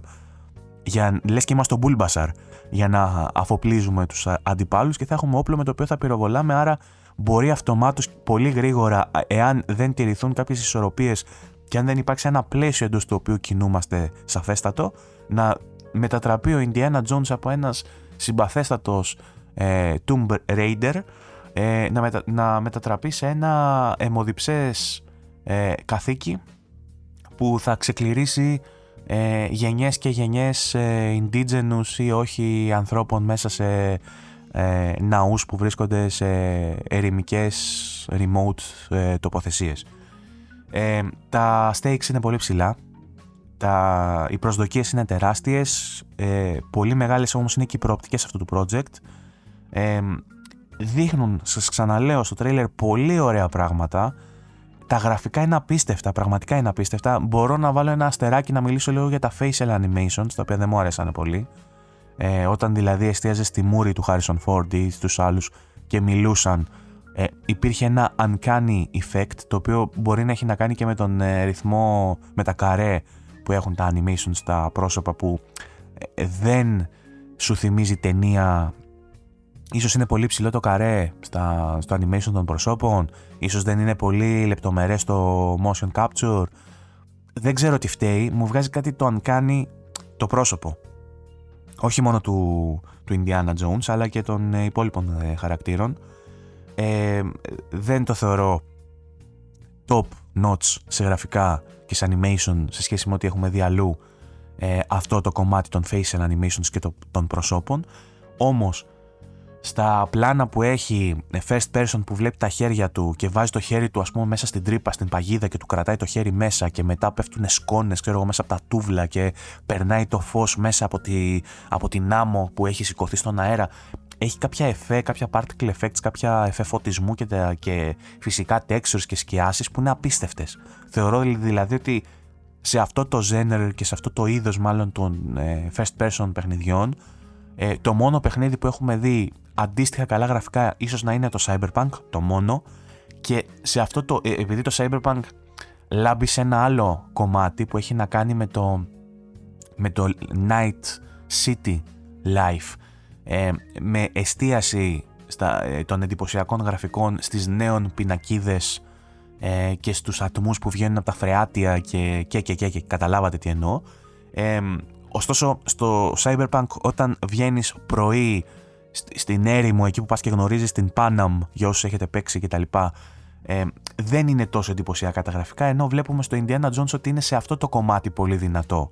Σε, σε settings και σε περιοχές οι οποίες φωτίζονται από τον ήλιο. Ε, και είναι κάτι που ισχύει σαν γενικός κανόνας στο gaming και στο game development το ουδέν κρυπτών υπό τον ήλιο, υπό τον ήλιο κάπως, κάπως έτσι είναι η ατάκα ε, λείπει και η φιλόλογος να με διορθώνει πλέον σε αυτά τα πράγματα. Ε, αλλά είναι βάσει της μυθολογίας ας πούμε, που έλεγαν το ουδέν κρυπτόν από τον, ε, υπό τον ήλιο όπως λεγόταν ήταν ότι υπήρχε ο Θεός ήλιος ο οποίος επειδή ήταν ε, πάνω στον ουρανό και φώτιζε έβλεπε τα πάντα και, και πρακτικά μέσω, μέσω της μυθολογίας ε, βλέπαμε ότι ο ήλιος ήταν και ο πιο μαρτυριάρης Πήγαινε δηλαδή και έκανε μια, μια πουστιά ο Δίας για παράδειγμα και πήγαινε στην Ήρα και έλεγε ο Δίας σε κεράτωσε. Δίνει ένα παράδειγμα τυχαίο, δεν ξέρω αν ισχύει. Ε, ε, είναι προκειμένου ο μύθος ότι κάρφωσε τον Δία στην Ήρα, αλλά ότι γενικότερα κάρφωνε ο ήλιος τις παγαποντιές που κάνανε οι υπόλοιποι επειδή ήταν πάνω και έβλεπε, ήταν κομμάτι της ελληνικής μυθολογίας. Από εκεί πηγάζει αυτή η, η ρίση του ότι ουδέν κρυπτών υπό τον ήλιο. Ε, και ισχύει αυτό και στο game development ε, και θα το έχετε προσέξει σε πολλά παιχνίδια που μοιάζουν εντυπωσιακά μέσα σε σπηλιές, μέσα σε σκιές, ε, νύχτα κάτω από νέων ε, λάμπες, κάτω από ε, μικρά φωτάκια, ε, υφές και αντανακλάσεις τέλειες κάτω σε σκοτεινά μέρη κτλ. Και, και βγαίνει το πρωί ντάλα μεσημέρι ας πούμε σε ένα setting και φαίνονται, τα, τα textures φαίνονται που ενώνονται. Ξέρω, η γεωμετρία, κάθε μικρή ατέλεια της γεωμετρίας, κάθε μικρή ατέλεια των textures. Είναι δύσκολο να φτιάξεις όμορφο παιχνίδι σε πρωινό setting. Έτσι, ε, δεν, μπορώ να το βασίσω αυτό με, με βάση κάποια τεχνογνωσία γιατί δεν είμαι game developer.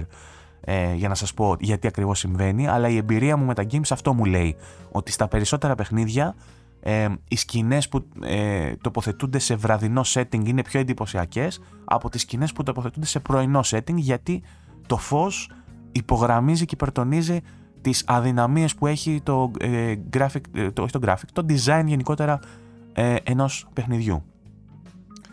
Ε, αυτά λοιπόν για το Indiana Jones.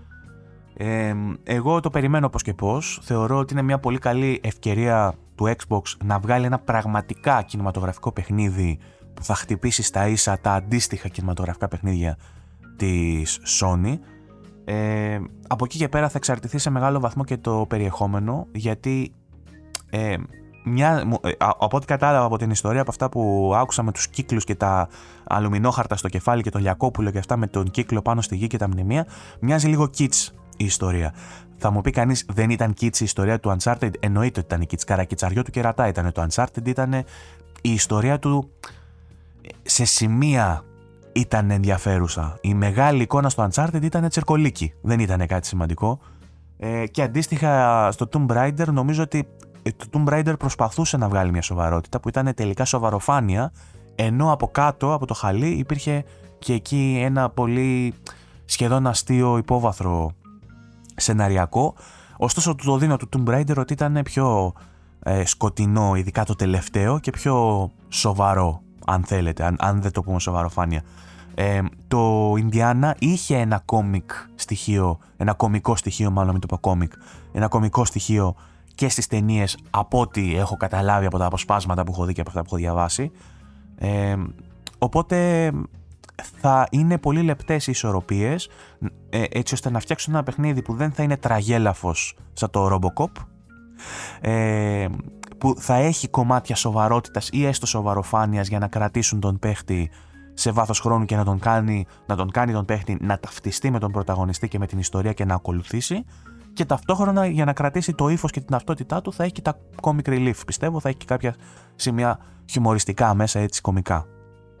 Ε, από όλα τα παιχνίδια που έδειξαν ε, νομίζω ότι το Indiana Jones είναι το πιο ρισκαδόρικο και το πιο σημαντικό για την εξέλιξη της Microsoft. Γιατί αν πάει καλά αυτό το παιχνίδι θα δούμε και άλλα τέτοια παιχνίδια ε, και δεν ξέρω αν είναι για καλό ή για κακό αυτό, αν κάποιοι φίλοι του Xbox χαίρεστε ή όχι, με αυτή, θα χαρείτε ή όχι με αυτή την εξέλιξη του, δηλαδή να, ε, να αλλάξει η ρότα του Xbox αν θέλετε, που νωρίτερα αναφερθήκαμε σε αυτή την ρότα ως στίγμα και είπαμε ότι πάει να κάνει έναν αποστιγματισμό ε, του...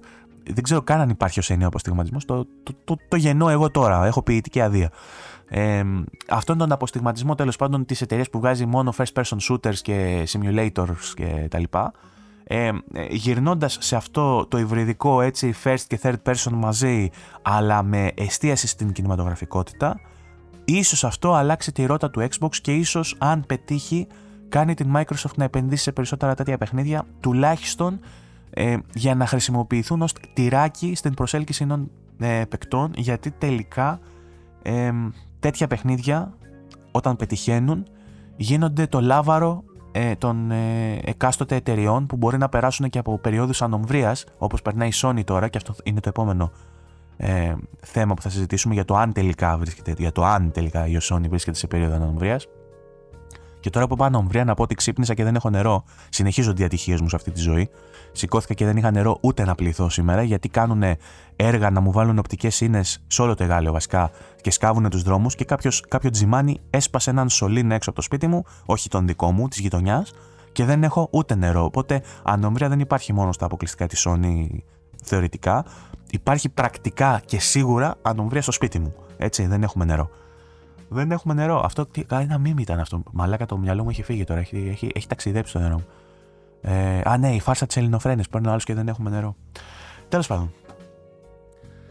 Ε, αυτό. Μπορεί να αλλάξει με το Indiana Jones η ρότα της Microsoft, η ρότα του Xbox. Ε, θα το πιάσω αυτό που έκανα τώρα. Θα το αφήσω το event της ε, Microsoft. Τέλος, ε, δεν χρειάζεται να πούμε κάτι άλλο. Δεν χρειάζεται να ξαναπώ το πόσο πολύ μου άρεσε και το πόσο τέλειο ήταν και το πόσο θα ήθελα να βλέπω συνέχεια τέτοια showcase από όλους. Με ακριβώς τέτοιο περιεχόμενο, δηλαδή ε, dev commentaries με πλούσιο υλικό από gameplay και ημερομηνίες. Ήταν το τέλειο και με παιχνίδια που εντάξει μπορεί να έτυχε κιόλας, αλλά εμένα προσωπικά με ενδιαφέραν. Ακόμα και αν δεν με ενδιαφέραν όμως όλα, ήταν τόσο diverse μεταξύ τους που σίγουρα κάτι θα έβρισκα. Δηλαδή μας δώσανε RPG, JRPG, strategy game ε, σαν civilization τύπου το Ara, ε, action παιχνίδι με puzzles και τα λοιπά το Senua που έχει μέσα και horror στοιχείο λίγο κτλ. Και κινηματογραφικό παιχνίδι adventure. Δηλαδή ήταν, νομίζω ότι ήταν για όλα τα γούστα. Το μόνο που δεν μας έδειξε ήταν racing. Ξέρω. Ε, για μένα ήταν το τέλειο showcase. Έτσι θα ήθελα να είναι όλα τα showcases και μακάρι μελλοντικά όλα τα showcases να με, να με πείθουν όπως με έπεισε αυτό. Ένα 48 λεπτό, σχεδόν 50 λεπτό, ε, γεμάτο πυκνή, ενδιαφέρουσα πληροφορία και πράγματα που θέλω να παίξω. Τέλειο. Ωραία. Ε, στεκόμενος όμως στο αυτό το τελευταίο που, που είπαμε για την ανομβρία στα games και για το κατά πόσο υπάρχει ανομβρία ε, στην Sony είναι ένα θέμα το οποίο συζητούν πολλοί ε, φίλοι της μπλε εταιρείας και μου το έχουν γράψει και σε πολλά post που έχω κάνει στο community ε, με αφορμή το οτιδήποτε. Ε, νομίζω έβαλα το. Νομίζω και στο post που έκανα για το, για το Last of Us που έβαλα την τεχνική ανάλυση ε, που έκανε το Digital Founder για το. Θα μιλήσουμε και γι' αυτό ε, αργότερα για το The Last of Us. Ε, και νομίζω στο, στο facebook πριν, αλλά δεν είμαι 100% σίγουρος, μου έγραψαν από κάτω ότι τώρα είναι πράγματα αυτά, ξέρω εγώ, ασχολούνται με τα remasters και δεν έχει παιχνίδια η Sony. Και σε κάποιο άλλο post πάλι, όχι για το Last of Us, σε κάτι άλλο μου γράφανε πάλι ότι ε, ίσως να μιλάγαμε για Xbox και, να, και κάποιος μου έγραψε νομίζω ότι να τα βλέπει αυτά η Sony που δεν έχει προγραμματίσει τίποτα για το δεύτερο μισό του 24 ε, και μας έχει απογοητεύσει η Sony και δεν έχει τίποτα στον ορίζοντα και πάει για φούντο και τι μαλακές είναι αυτές που κάνουν και νιώθουμε, μας έχει προδώσει, θα έλεγε κάποιος άλλος πιο... Αυτά, εντάξει, αυτά τα πιο μελόδραμα τα βλέπω σε Discord servers, όχι στον δικό μου, μπείτε και στον δικό μου, σε άλλους, αλλά αυτό το μελόδραμα του τύπου τι κάνει η Σονάρα, βγάζει παιχνίδια η Σονάρα, άχρες Σονάρα κτλ. Το βλέπω περισσότερο σε πιο άμεση επαφή μεταξύ των fanboys που μπορεί να κλαίγονται ή και όχι. Το θέμα όμως είναι τι συμβαίνει όντως με την Sony. Γιατί το θεωρώ λίγο αυθαίρετο να βγαίνουμε και να λέμε ότι η Sony ε, έχει πεθάνει, έχει ξεκληριστεί, δεν έχει παιχνίδια, θα τους φάει λάχανο η, Microsoft κτλ. Ε, έχει παιχνίδια, Απλά έχουν αλλάξει κάποια πράγματα και ίσως πρέπει να τα ξεκαθαρίσουμε για την Sony. Γιατί νομίζω ότι η ίδια η Sony έχει δημιουργήσει τις προσδοκίες στο κοινό της για πολύ μεγαλύτερα πράγματα μέσω των τακτικών που έχει ακολουθήσει τα περισσότερα χρόνια και που έχει παγιώσει και ε, νομίζω ότι το ουσιαστικό πρόβλημα και το, το σημείο που κλωτσάει ο κόσμος αυτή τη δεδομένη στιγμή είναι η γενικότερη αλλαγή της στρατηγικής και της τακτικής marketing που ακολουθεί η Sony. Ε, έχουν, έχει αλλάξει αυτό, ε, επισφραγίζεται και με αλλαγές σε πρόσωπα, η απομάκρυνση του Jim Ryan για παράδειγμα, η απομάκρυνση άλλων πολύ σημαντικών ε, ανθρώπων επικεφαλής μεγάλων εταιριών και ιστορικής σημασίας προσώπων που έχουν φτιάξει σπουδαία παιχνίδια για λογαριασμό της Sony που έχουν απομακρυνθεί και πολλοί, αυτοί το έχουν, πολλοί αυτό το έχουν συνδυάσει με μια γενικότερη αλλαγή φιλοσοφίας θεωρητικά στο μυαλό αυτών που το λένε τουλάχιστον της Sony ε, και δεν ξέρω αν ισχύει αυτό, το έχουμε ξανασυζητήσει σε προηγούμενα podcast.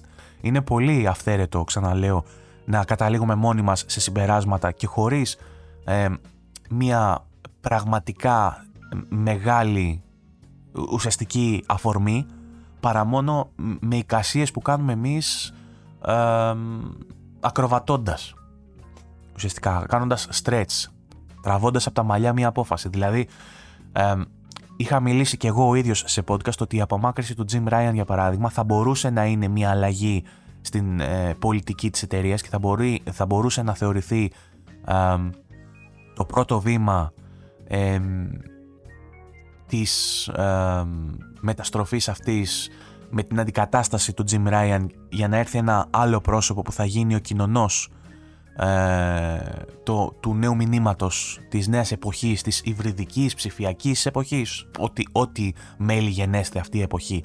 Εν πάση περιπτώσει αυτό που έρχεται για την Sony αλλά θα μπορούσε κάποιος άλλος να το θεωρήσει και κινδυνολογία αυτό.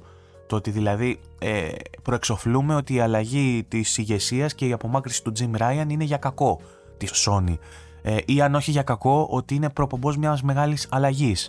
Ενώ δεν έχουμε δει ε, πρακτικά την μεγάλη αυτή αλλαγή. Δεν είναι ότι ξαφνικά άρχισαν να βγαίνουν game as a service, μας πυροβολάνε με game as a service και άλλαξε φιλοσοφία η Sony. είναι περισσότερο ένας φόβος που δικαιολογημένα έχουν οι gamers με αυτά που βλέπουν γενικότερα στη βιομηχανία. Όταν δηλαδή βλέπεις ότι βγαίνουν άρθρα που λένε για παράγοντες της Ubisoft που λένε ότι ε, οι παίχτες πρέπει να αρχίσουν να συνηθίζουν ότι δεν θα έχουν την κυριότητα των παιχνιδιών τους. Είναι και αυτό μια είδηση που είδαμε μέσα στη βδομάδα. Όταν οι παίχτες λοιπόν βλέπουν τέτοιες δηλώσεις, είναι λογικό να φοβούνται για το μέλλον και είναι λογικό να κινδυνολογούν ακόμα και για εταιρείες οι οποίες δεν έχουν δώσει ακόμα το δείγμα ότι έχουμε έρθει να σας γαμίσουμε ή ότι θα τα αλλάξουμε όλα ε, ε, θα, θα, τα, θα, θα τα γαμίσουμε όλα ΣΥΡΙΖΑ εν πάση περιπτώσει και αυτό το ΣΥΡΙΖΑ μπορεί να θεωρηθεί και διφορούμενο ε, παρένθεση εδώ ε, ε, έγινε και αυτό με την Ubisoft που βγήκε ο τύπος και είπε ότι πρέπει να συνηθίσουν οι παίχτες ότι δεν θα έχουν την κυριότητα των παιχνιδιών τους. Αυτό για να είμαι δίκαιος απομονώθηκε λίγο η συγκεκριμένη πρόταση. Δεν βγήκε να πει ευθαρσός αυτό ότι δηλαδή συνηθίστε το deal with it, μαλάκες, ότι εμείς εδώ στη Ubisoft το ξέρουμε και θα το μάθετε και σε σύντομα, ότι δεν θα έχετε κυριότητα των παιχνιδιών σας, that's life, εμείς έχουμε το μαστίγιο, θα σας κοπανάμε, καλά να πάθετε.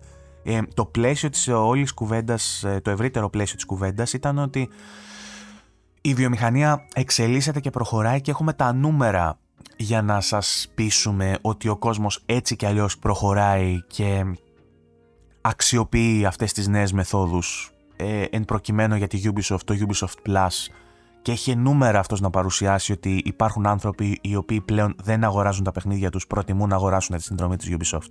Και έδωσε και παραδείγματα λέγοντας ότι παλιότερα είχαμε κούτες με DVD, αλλά σχεδόν κανείς πλέον δεν χρησιμοποιεί τις κούτες με τα DVD που έχει για να δει τις ταινίες, προτιμά να τη δει σε μια συνδρομητική πλατφόρμα γιατί ε, υπάρχουν και κάποια επικουρικά στοιχεία, κάποιες ε, επικουρικές παροχές από τις συνδρομητικές υπηρεσίες τύπου Netflix ή τύπου Disney Plus που δεν τα έχεις εσύ στο DVD γιατί στο Disney Plus για παράδειγμα δίνω εγώ χωρίς να το έχει πει ο τύπος από τη Ubisoft μπορεί να δεις μια ταινία σε ε, enhanced πως λέγεται τέλος πάντων IMAX Enhanced Edition που δεν το έχεις εσύ στο DVD σου μπορεί να δεις μέσα ε, μια Director's Cut Edition που δεν το έχεις εσύ στο DVD που έχεις αγοράσει το 1990 κάτι ε, μπορείς να το δεις σε υψηλότερη ανάλυση και με HDR που μπορεί αυτά να ενσωματώθηκαν αργότερα που εσύ το έχεις πάρει στην αρχική του μορφή που δεν υπήρχαν αυτές τις τεχνολογίες τότε.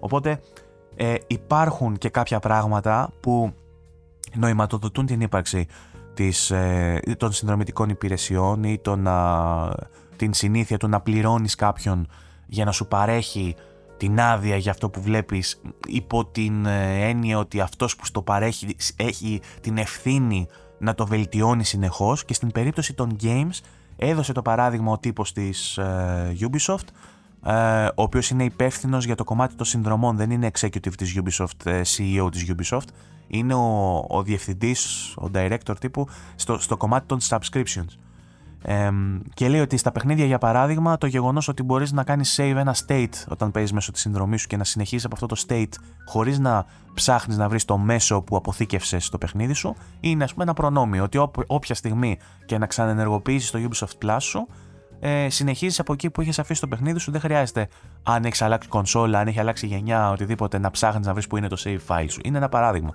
Θα απαντούσε κανένας στον τύπο ότι πολλές εταιρείες μας έχουν προδώσει όμως γιατί έχουμε χάσει ολοκληρωτικά την κυριότητα ενός παιχνιδιού όταν τα αποσύρουν από τα storefronts ή όταν σαν και εσάς εκεί στην Ubisoft κλείνετε τους servers όπως κάνατε ας πούμε πρόσφατα τώρα στο...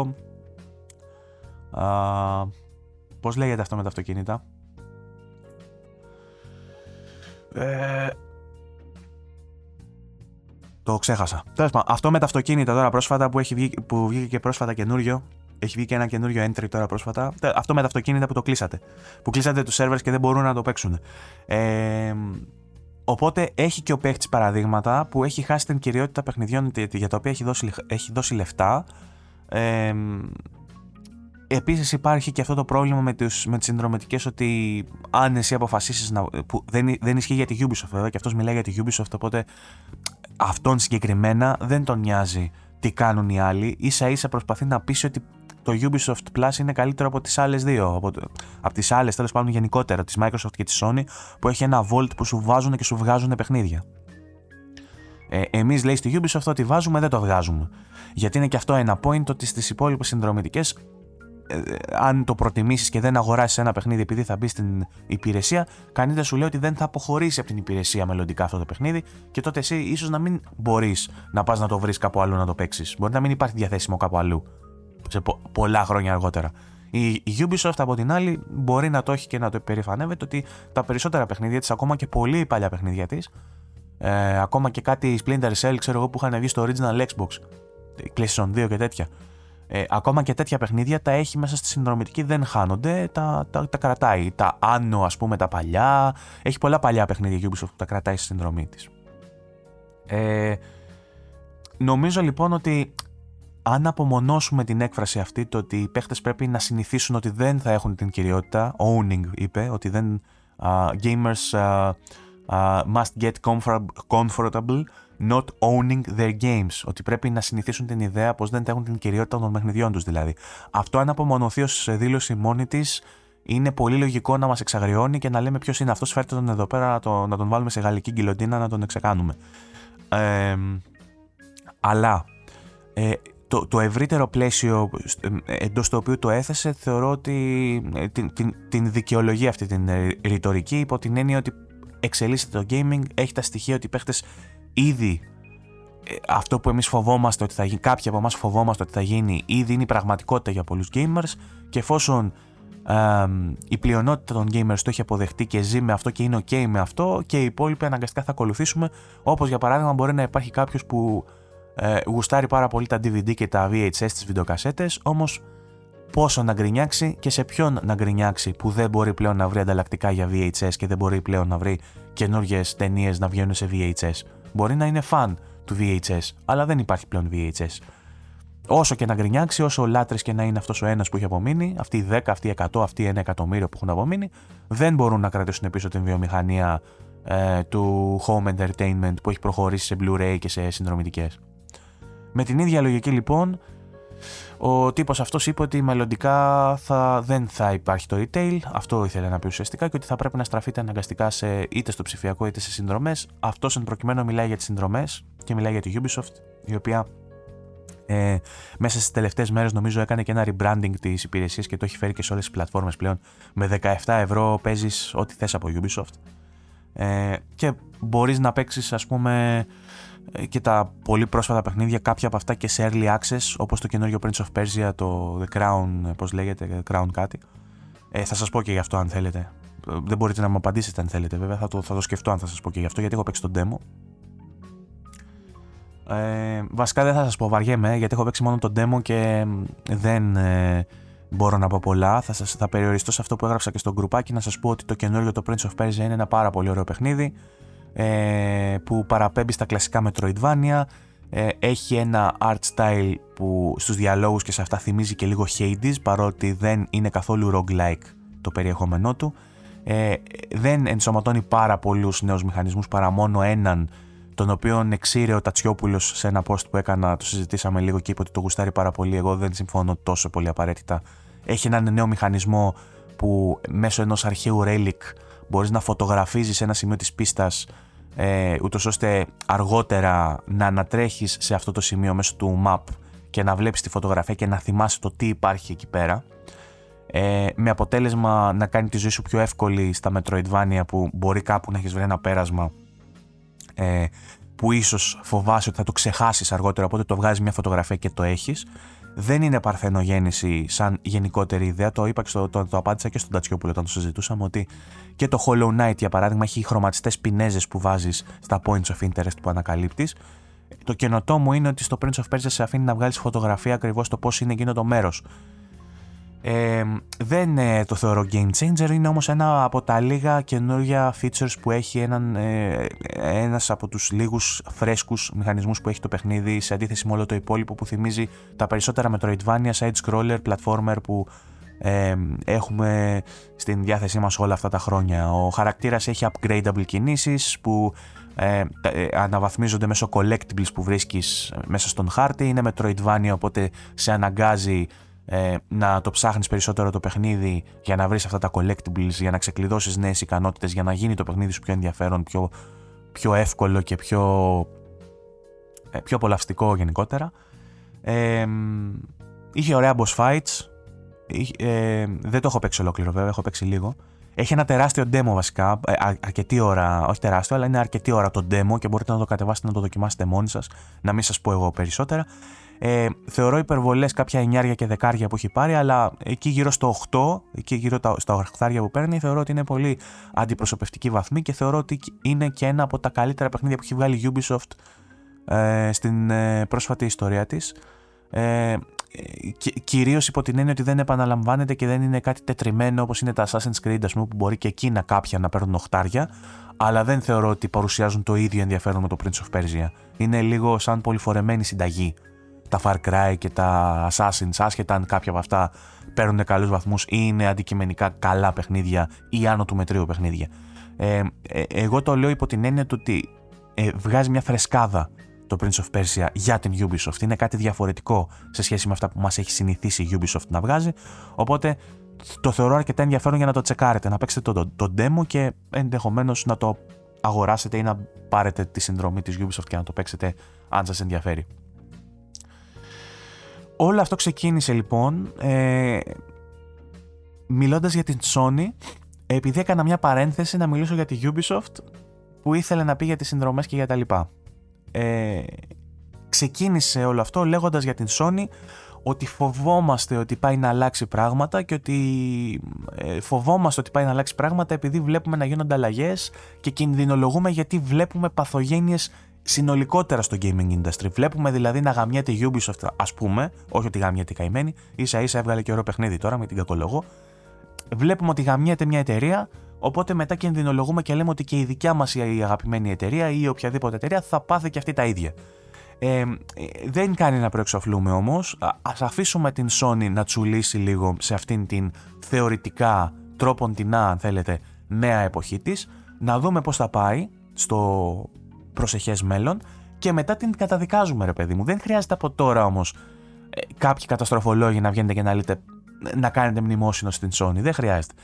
Ε, κρατήστε τα μνημόσυνα για το Dreamcast και για κονσόλες που έχουν πεθάνει όντως. Μην κάνετε μνημόσυνα σε κονσόλες και σε εταιρείες οι οποίες ακόμα είναι εκεί και μάχονται.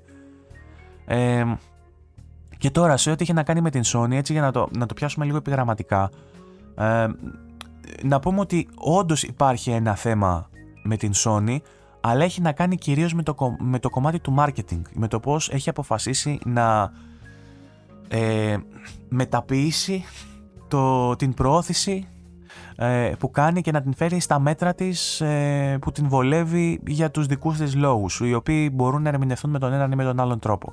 Αυτό που έχει αλλάξει λοιπόν στην Sony είναι ότι παλιότερα ε, ακολουθούσε το συμβατικό μοντέλο marketing ενός παιχνιδιού σύμφωνα με το οποίο παρουσίαζαν ένα μικρό teaser για το παιχνίδι τους σε μια α, εδρεωμένη έτσι πασίγνωστη α, showcase, ε, ένα event σαν την ε3 ή σαν την Gamescom.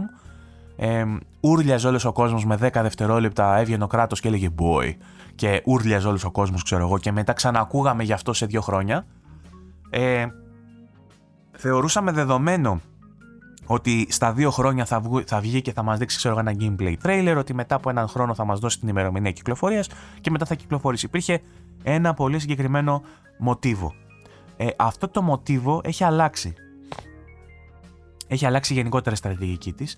Ε, δεν συμμετέχουν τόσο ενεργά στα third party showcases Δηλαδή στα Game Awards και στα ε3 δεν υπάρχει πλέον καν τέλο πάντων, αλλά ε, Gamescom, Game Awards, Summerfest δεν, δεν συμμετέχουν όσο ενεργά συμμετείχαν στην προηγούμενη γενιά και προτιμούν να επικοινωνούν ε, τα νέα τους μέσω του PlayStation Blog και μάλιστα την τελευταία στιγμή.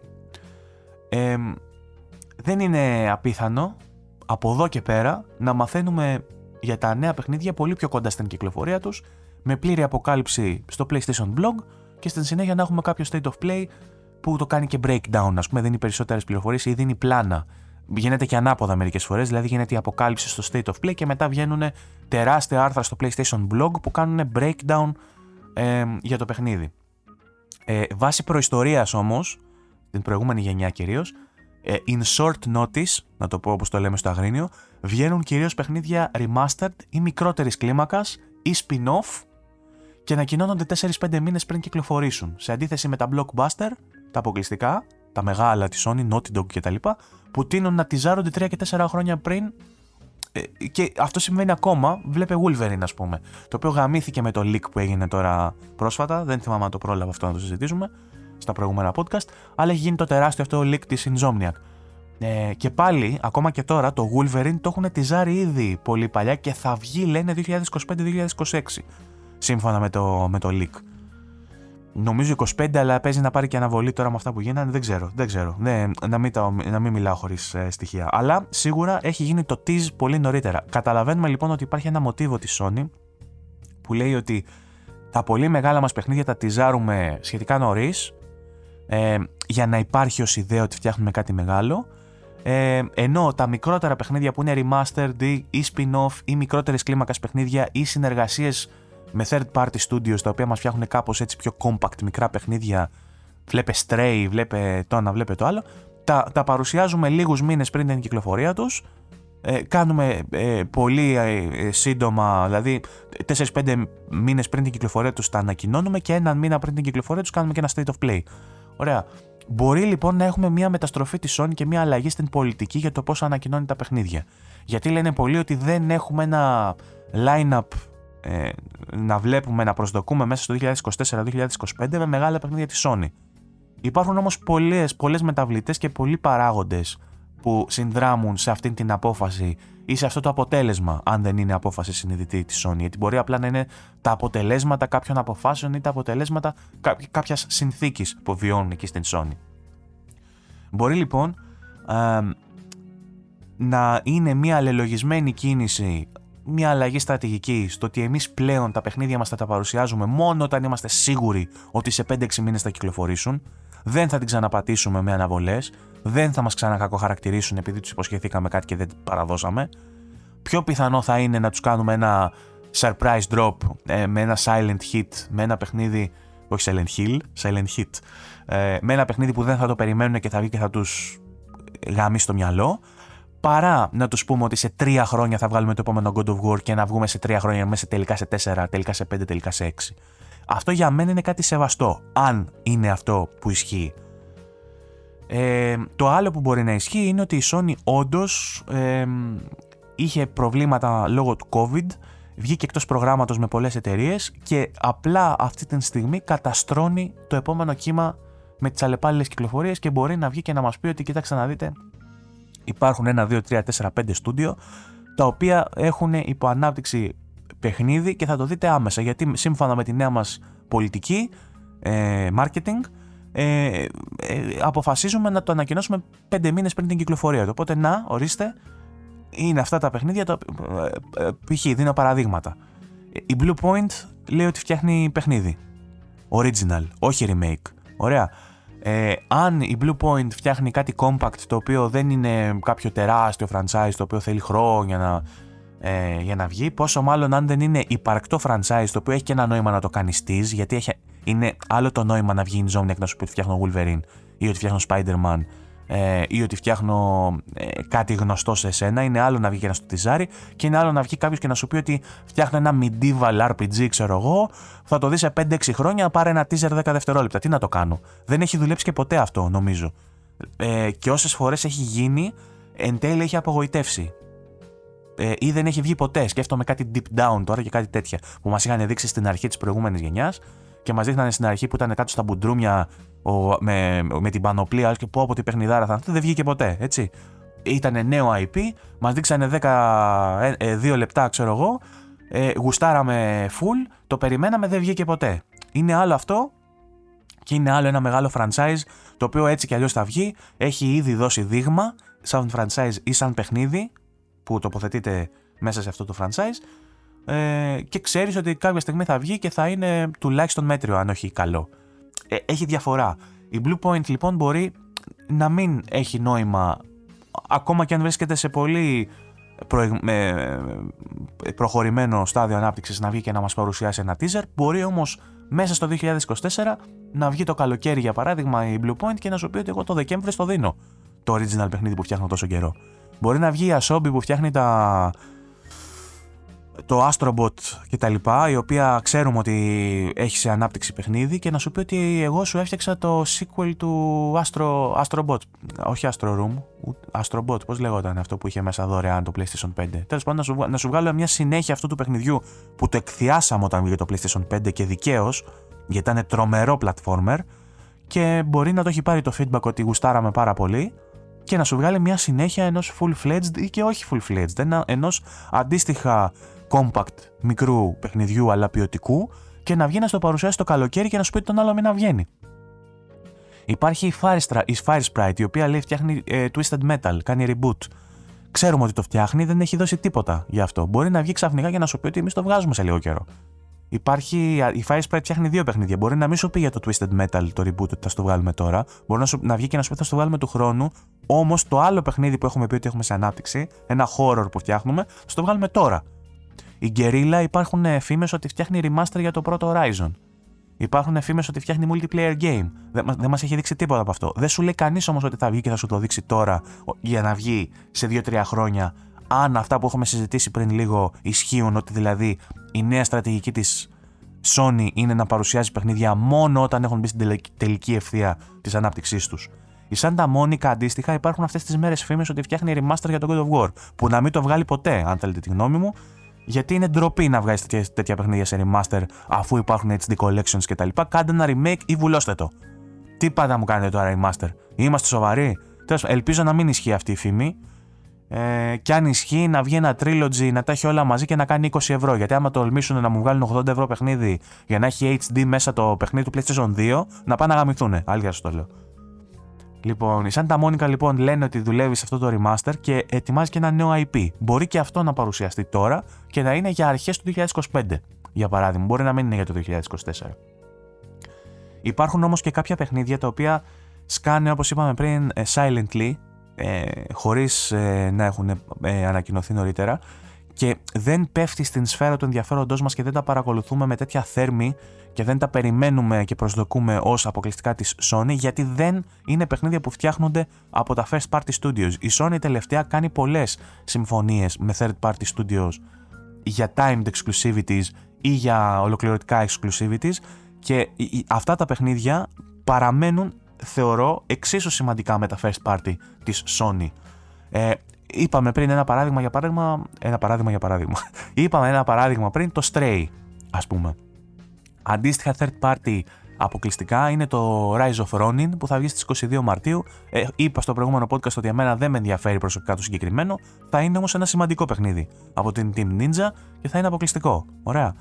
Θα βγει το Stellar, το Stellar Blade από την Shift Up το οποίο επίσης έχει exclusivity χωρίς να είναι από first party studio της ε, Sony ε, είναι αυτό με την κοπέλα που μοιάζει λίγο με νέα ερωτώματα αλλά είναι πιο 3D, πιο... Τέλος πάντων, αυτοί που ξέρουν, ξέρουν. Ε, Japan, Japanila ωραίο. Λοιπόν, περιμένουμε ε, μέσα στο έτος με βάση τα, το, τα τι έχει πει η εταιρεία ανάπτυξης να βγει και ένα Concord το οποίο επίσης δεν με ενδιαφέρει καθόλου αλλά θα κάνει τον δικό του χαμό γιατί είναι PvP shooter, sci-fi δεν ξέρω. Λογικά θα το, αυτοί που παίζουν τα online θα κάτσουν να ασχοληθούν. Θα κάνει λίγο ντόρο το όταν θα βγει. Τώρα, αν θα είναι καλό παιχνίδι, δεν έχω ιδέα και δεν με νοιάζει γιατί δεν θα το παίξω. Θέλω να σας πω όμως ότι υπάρχει ένα line-up. Υπάρχουν παιχνίδια που θα βγουν με τον έναν ή με τον άλλον τρόπο και στην πλατφόρμα της Sony με αποκλειστικότητα, με, με μορφή αποκλειστικότητας. Ε, και δεν είναι σωστό να προεξοφλούμε ε, μια αποτυχημένη χρονιά ε, για την Sony γιατί θα κλείσει στόματα. Καταρχάς, να πούμε ότι βγαίνει 29 Φεβρουαρίου το Final Fantasy VII αποκλειστικά, Final Fantasy VII Rebirth, το οποίο κατά πάσα πιθανότητα θα είναι Gothic Contender. Αν ισχύουν όλα όσα έχουμε δει και αν επιβεβαιώσει τις προσδοκίες, θα είναι Gothic Contender. Θα είναι τουλάχιστον στην κατηγορία του, θα είναι υποψήφιο για την κατηγορία του, τουλάχιστον αν δεν είναι για Gothic, αν βγουν τόσες πολλές παιχνιδάρες τελικά. Αλλά θα είναι ένα από τα σημαντικότερα παιχνίδια της χρονιάς και είναι στο PlayStation. Ωραία. Υπάρχει timed exclusivity για το Silent Hill 2 ε, το remake που κάνει η Bloomberg, πώς λέγεται, που και αυτό είναι timed exclusive και πάει για φέτος. Ωραία. Έπαιξα ε, μαζί με το μαζί με το demo του Prince of Persia έπαιξα κι άλλο ένα demo του Grand Blue Fantasy, ένα καινούριο που υπάρχει από την Side Games, πώς λέγεται αυτή η εταιρεία τέλος πάντων, το οποίο βγαίνει 1η Φεβρουαρίου και είναι επίσης πολύ ωραίο JRPG, επίσης third party αποκλειστικό για τη Sony. Έχουν βγει πολλά Grand Blue. Αυτό είναι 3D, μοιάζει και αυτό με Dragon's Quest. Δείτε το, υπάρχει demo, είναι πάρα πολύ ωραίο, δοκιμάστε το. Αν σας άρεσε το Tales of Arise για παράδειγμα, ε, και, και μοιάζει περισσότερο με Tales of παιχνίδι, Tales of Arise. Ε, Tales of Vesperia, Tales of όλα αυτά τα ζεστήρια, όσοι, όσοι έχετε παίξει τέτοια παιχνίδια, είναι αυτού του είδους το παιχνίδι, το Grand Blue Fantasy Relink. Ε, και φέρνει λίγο και το αισθητικό του και σε Dragon's Quest. Ε, δείτε το demo, αν σας αρέσουν αυτά τα παιχνίδια, μην κοιμηθείτε, είναι ωραίο παιχνίδι. Βγαίνει 1η Φεβρουαρίου, είναι αποκλειστικό και αυτό. Βγαίνει το Pacific Drive από την Ironwood Studios στις 22 Φεβρουαρίου, το οποίο είναι first person survival που οδηγά σε ένα station wagon, station wagon πώς λέγεται, και μαζεύεις προμήθειες και εξαρτήματα για να φτιάχνεις το αυτοκίνητο και να συνεχίσεις να προχωράς, για να αποδράσεις από μια επικίνδυνη ζώνη όπου υπερφυσικά όντα έχουν κάνει το τοπίο εφιαλτικό. Ε, ε, είναι αυτό υπάρχει και στο Steam. Δεν είναι μόνο για PlayStation, αλλά νομίζω δεν θα βγει στο Xbox. Κάτι τέτοιο έχω καταλάβει. Και αυτό είναι console exclusive, νομίζω, ε, ή timed exclusive. Ε, έχει παιχνίδια το PlayStation τα οποία θα απολαύσετε. Έχει παιχνίδια τα οποία δεν έχουν ανακοινωθεί και θα βγουν. Ε, τώρα δεν μπορεί κανείς να εγγυηθεί ότι θα βγουν τα παιχνίδια που θέλετε εσείς, γιατί κάποιος θα έλεγε ότι, OK, εγώ θέλω να μου βγάλει η Naughty Dog το καινούριο παιχνίδι, το καινούριο IP. Ε, δεν μπορώ να σου το υποσχεθώ αυτό ότι θα γίνει. Η αλήθεια είναι. Ε, δεν ξέρω αν θα ικανοποιήσει τους πάντες. Το θέμα είναι όμως ότι δεν πρέπει να προεξοφλούμε μια αποτυχία και δεν πρέπει να καταστραφολογούμε. Και το λέω αυτό γιατί. Δεν, ε, δηλαδή, στο, στο άμεσο μέλλον έχετε, έχετε παιχνίδια που θα βγουν να παίξετε. Υπάρχουν πολύ σημαντικά παιχνίδια που θα βγουν. Υπάρχουν τα third party, τα third party exclusive και υπάρχουν και τα third party που δεν είναι exclusive και έχεις μια πλατφόρμα θα τα παίξεις. Εντάξει. Ε, βέβαια, εκεί μπαίνουμε σε μια ρητορική που θυμίζει Xboxάδες όταν δεν είχαν παιχνίδια. Αλλά δεν είναι αυτή η κατάσταση ακόμα. Δεν έχουμε φτάσει εκεί ακόμα για να κλαίτε οι σονάδες. Ωραία. Ε, μπορείτε λοιπόν να περιμένετε πράγματα. Ε, έχετε σίγουρα μέχρι τον Μάρτιο, Μάρτιο-Απρίλη, έχετε πράγματα που θα βγουν φρέσκα να παίξετε και από εκεί και έπειτα ίσως να δείτε και παρουσιάσεις από εκεί που δεν το περιμένετε. Να δείτε νέα για παιχνίδια από εκεί που δεν το περιμένετε. Υπάρχουν αρκετά studios και η Sucker Punch ε, και πολλές εταιρείες. Και η Insomniac μπορεί να βγάλει κάτι πέραν του Wolverine που να μην το περιμένουμε. Δεν ξέρω. Υπάρχουν εταιρείες που μπορεί ξαφνικά να βγάλουν κάτι. Ε, και όλο αυτό βέβαια πατάει στο, στο, σκεπτικό που ξεκίνησα να μιλάω για την Sony για την αλλαγή στρατηγικής, έτσι. Που πιστεύω ότι αυτή έχει έρθει. Δηλαδή δεν, ε, πλέον δεν έχουμε το μοτίβο το παλιό, το marketing το παλιό. Ε, και έχει ξεκινήσει κιόλας αυτό, αυτό το line από αυτή η σειρά από κυκλοφορίες έχει ήδη ξεκινήσει με την κυκλοφορία του The Last of Us Part 2 Remastered ε, το οποίο έχει ξεσηκώσει και αυτό πάρα πολλές κουβέντες και είναι το τελευταίο θέμα που θα πιάσουμε για σήμερα ε, που έχει να κάνει με το παιχνίδι της uh, Naughty Dog και το κατά πόσο έχει δημιουργήσει, μάλλον έχει, έχει, έχει ανοίξει μια κουβέντα μεταξύ των gamers στις κοινότητες για το κατά πόσο μπορεί να θεωρηθεί remaster αυτό το συγκεκριμένο παιχνίδι και το κατά πόσο το είχαμε ανάγκη κτλ. Ε, η γρήγορη απάντηση είναι και το, είναι το τι, τι σε νοιάζει τι εγώ, και, και πού το ξέρεις τι είμαι εγώ. η, η γρήγορη απάντηση είναι και το τι σε νοιάζει εσένα άμα βγάλει ένα remaster. Δηλαδή, ok, okay, αν εσύ θεωρείς ότι δεν έχει ουσία και λόγο ύπαρξης αυτό το remaster, μην το αγοράσεις. Γιατί εμένα, ας πούμε, σε προηγούμενο podcast που είχα πει ότι εγώ θα το πάρω γιατί με ενδιαφέρει το πακέτο που δίνουν, θα δώσω ένα δεκάρικο, με είχαν βρίσει σε σχόλια σε podcast προηγούμενο και μου λέγανε ότι δύο μέτρα και δύο σταθμά, όταν είναι η Σονάρα βάζετε τα fanboy σας από πάνω και, ότι και καλά εγώ είμαι fanboy και επειδή είναι η Naughty Dog και το Last of Us λέω ότι δεν πειράζει το δεκάρικο. Ενώ αν έβγαζε αντίστοιχο πράγμα η Microsoft ας πούμε ή η άλλη εταιρεία θα έβριζα για το expansion. Εγώ έχω πει από την άλλη για όσους ακούνε και δεν μπαίνουν ε, ε, όχι για τους τυχάρπαστους που ευκαιριακά μπαίνουν όταν δουν έναν τίτλο σε ένα podcast και μπαίνουν έτσι για να να διασκεδάσουν τη μίζερη ζωή τους, ε, να κοροϊδέψουν κάποιον. Όσοι ακούνε καιρό, με έχουν ακούσει να λέω ότι expansion του τύπου ε, Blood and Wine του Witcher, ε, expansion τύπου Cyberpunk ε, και expansion γενικότερα τέτοιου τύπου, ότι για μένα είναι πάντα καλοδεχούμενα. Expansion τύπου Horizon, Burning Shores κτλ. Ε, τα expansions και τα DLC που δεν μου αρέσουν εμένα είναι αυτά που βάζουν περιεχόμενο το οποίο ε, φαίνεται ότι έχει κοπεί από το βασικό παιχνίδι. Είναι λυψό το βασικό παιχνίδι και μπαίνει σαν expansion απλά και μόνο για να σου πάρουν και άλλα λεφτά, να είναι cash grab ή ακόμα χειρότερα DLC τα οποία δεν έχουν ουσιαστικό α, λόγο ύπαρξης. Δεν μπορώ να πω ότι το, το The Last of Us ε, συγκαταλέγεται σε αυτή την κατηγορία χωρίς λόγο ύπαρξης. Από την στιγμή που ανακοινώθηκε είχα βγει και σας είχα πει ότι είναι λανθασμένη η επιλογή του όρου Remastered γιατί όταν το μαρκετάρεις ως Remaster περιμένεις να δεις και κάποιες ε, βελτιώσεις επί του βασικού παιχνιδιού ε, πιο χειροπιαστές από αυτό που τελικά παραδίδουν. Αν όμως είχε έναν διαφορετικό υπότιτλο, όχι remastered, αν το έβγαζαν, ε, σας το είχα πει αυτολεξία αυτό όταν είχε ανακοινωθεί. Ε, αν το έλεγαν ε, Director's Cut ή ε, πώς λέ, είναι το Snyder Cut ας πούμε για το τέλειο, να λεγόταν Dragman Cut που είναι και ευρέως αυτό και θα ακούγονταν λάθος το Dragman Cut θα πήγαινε το μυαλό σε περιτομές και σε τέτοια ε, αλλά το γάμισα. Ε, Τέλος πάντων, αν το λέγανε κάπως αλλιώς αυτό, δεν θα είχε κανένας πρόβλημα. Από τη στιγμή όμως που ακούς remastered, περιμένεις να δεις και μια βελτίωση.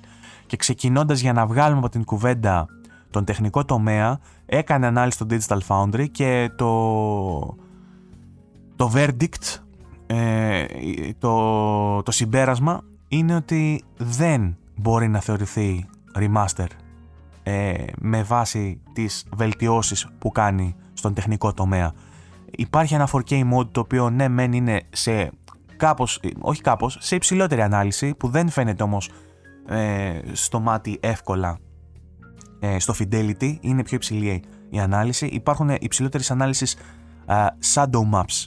Οι σκιές σε κάποια μόνο σημεία, λέει ο αναλυτής του Digital Foundry, όχι σε όλα. Δεν φαίνεται ότι οι σκιές είναι καλύτερες στο fidelity, ας πούμε, σε σχέση με το ε, παιχνίδι έτσι όπως τρέχει στο PlayStation 5 με την έκδοση του PlayStation 4. Ε, υπάρχουν πολύ συγκεκριμένα σημεία γενικότερα που φαίνεται η ανωτερότητα σε textures, σε σκιές, σε μοντέλα, στα πάντα. Είναι πολύ συγκεκριμένα μετρημένα στα δάχτυλα τα σημεία όπου φαίνεται η ανωτερότητα του Remastered. Οπότε δεν μπορείς να το δικαιολογήσεις σαν τίτλο και να πεις ότι πήγαινε και δώσε ένα δεκάρικο για να παίξεις ε, την απόλυτη μορφή του παιχνιδιού στο PlayStation 5. Αν λοιπόν μιλάμε για γραφικά, δεν είναι ε, κάτι που δικαιολογεί τον όρο remaster.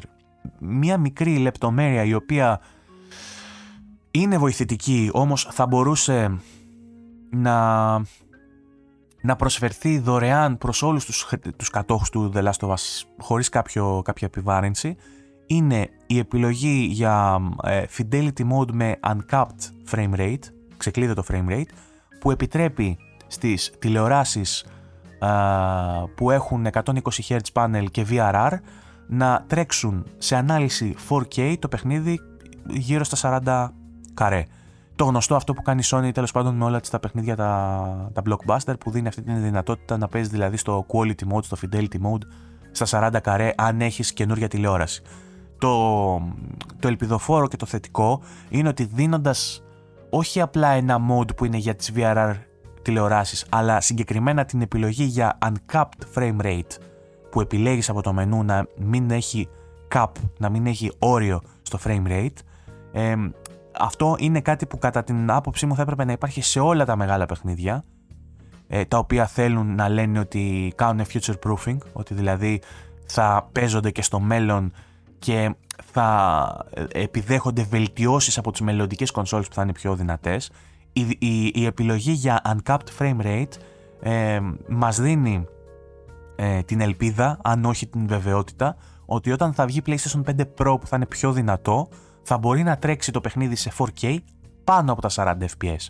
Θα τρέχει δηλαδή ε, στο όριο που θα βάζει το monitor.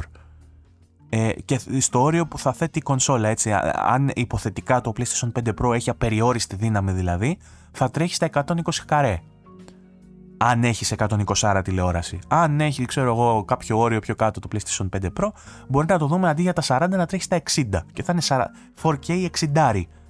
Άρα με αυτή την ε, επιλογή που δίνεται, η οποία ξαναλέω όμως δεν είναι μια επιλογή που θα έπρεπε να χρεώνεται, είναι μια σχετικά απλή προγραμματιστική, ε, προγραμματιστική αλλαγή που ναι καταλαβαίνω ότι για κάποια παιχνίδια σε κάποια συγκεκριμένα πράγματα ίσως να δημιουργήσει προβλήματα και δε, ίσως δεν είναι πάντα τόσο απλό αλλά στις περισσότερες περιπτώσεις είναι σχετικά απλό το να μπει επιλογή για uncapped frame rate γιατί δίνει την δυνατότητα μελλοντικά σε μια πιο δυνατή κονσόλα να τρέξει το παιχνίδι καλύτερα. Δίνεται αυτή η επιλογή λοιπόν με το remaster, άσχετα που ξαναλέω για πολλωστή φορά είναι κάτι που δεν θα έπρεπε να χρεώνεται, αλλά δεν είναι αυτό για το οποίο πληρώνουμε. Το remaster έχει μέσα και άλλα πράγματα. Ε, έχει βασικά ε, το dev commentary που για μένα είναι το πιο σημαντικό σαν fan. Αυτό ενδεχομένως το περισσότερο κοινό δεν το ενδιαφέρει και καλά κάνει που δεν το ενδιαφέρει και είναι ακόμα ένας λόγος που δεν θα έπρεπε να το ενδιαφέρει μέχρι σε αυτό το σημείο να αγοράσει το remaster. Να δώσει δηλαδή είτε full price ένα καινούριο παιχνίδι, είτε να δώσει 10 ε, ευρώ για να κάνει το upgrade. Γιατί το dev commentary, η, ο σχολιασμός δηλαδή των developers πάνω από το παιχνίδι, είναι κάτι που απευθύνεται σε παίχτες που έχουν παίξει ήδη δύο και τρεις φορές το Last of Us και ψάχνουν λόγο για να το παίξουν μία ακόμη φορά. Και εγώ είμαι ένας τέτοιος παίχτης, γιατί θα με ενδιαφέρε να ακούσω τι έχουν να πούνε οι directors, τι έχουν να πούνε οι προγραμματιστές για την συγκεκριμένη σκηνή στο παιχνίδι που παίζω. Πώς το δημιούργησαν αυτό, τι ήταν να βάλουν και τελικά δεν το βάλανε. Αυτά όλα είναι trivial knowledge, είναι trivia ε, ε, γνώσεις και λεπτομέρειες που έναν φαν ενός παιχνιδιού που είναι πραγματικός φαν και γουστάρει να μάθει τα πάντα για το παιχνίδι που, που παίζει ή που απόλαυσε στο παρελθόν, έχουν αξία. Αυτά τα πράγματα έχουν αξία για αυτούς τους fans. Δεν είναι λοιπόν για όλους. Είναι fan service αυτό το κομμάτι.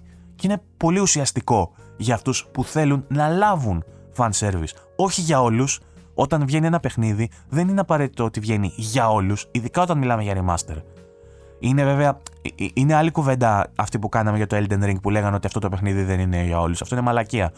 Ε, γιατί εκεί πέρα ε, ε, αποκόβεις ε, γίνεται αποκοπή ενός μεγάλου μέρους παικτών από το, παιχνίδι, από το παιχνίδι επειδή σου λένε ότι get good ή μην το πάρεις να το παίξεις. Αυτό είναι άλλο. Και είναι άλλο να, να λέμε ότι αυτό το παιχνίδι ξέρω εγώ, δεν έχει να προσφέρει κάτι έξτρα σε αυτόν που ήδη το έχει παίξει ή δεν έχει να προσφέρει κάτι αρκετά σημαντικό για να δικαιολογήσει το 10 ευρώ.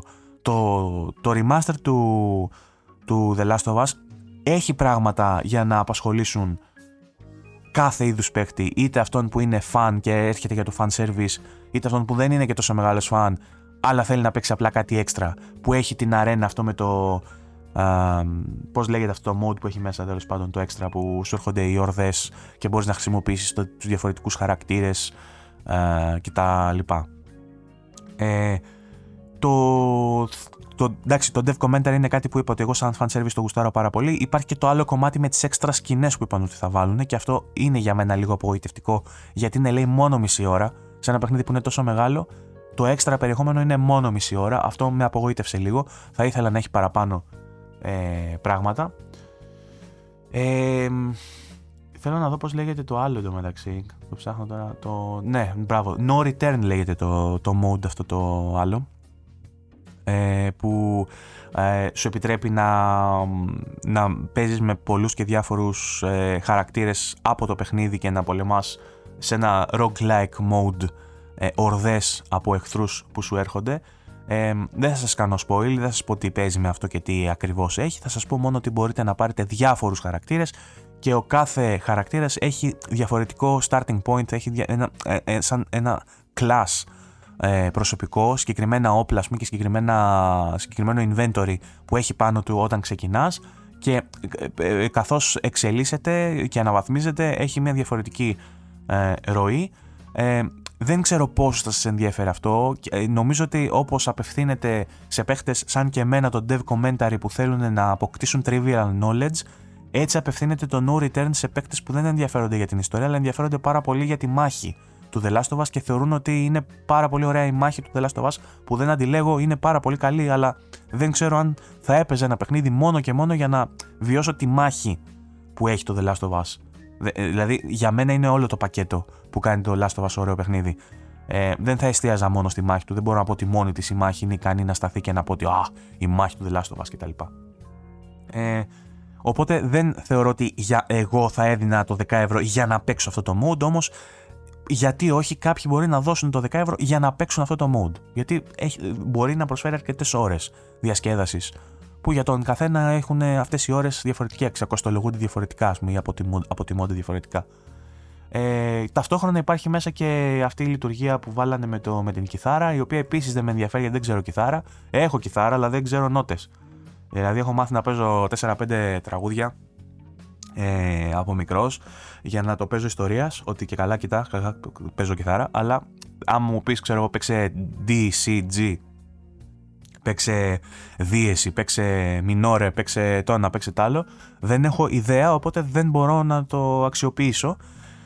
Ε, από ό,τι είδα, έχει και αυτό τις επιλογές του. Το κομμάτι με την κιθάρα. Μπορείς να παίξεις κιθάρα με διάφορους. Μπορείς να παίξεις και με την Έλλη και με τον Τζόελ και με τον Σανταολάγια, τον ε, συνθέτη του soundtrack, του iconic ε, soundtrack ε, του The Last of Us και έχει και πολλά όργανα. Έχει κιθάρα, ηλεκτρική κιθάρα, banjo που είναι του Σανταολάγια το κατά, σήμα κατά τεθέν.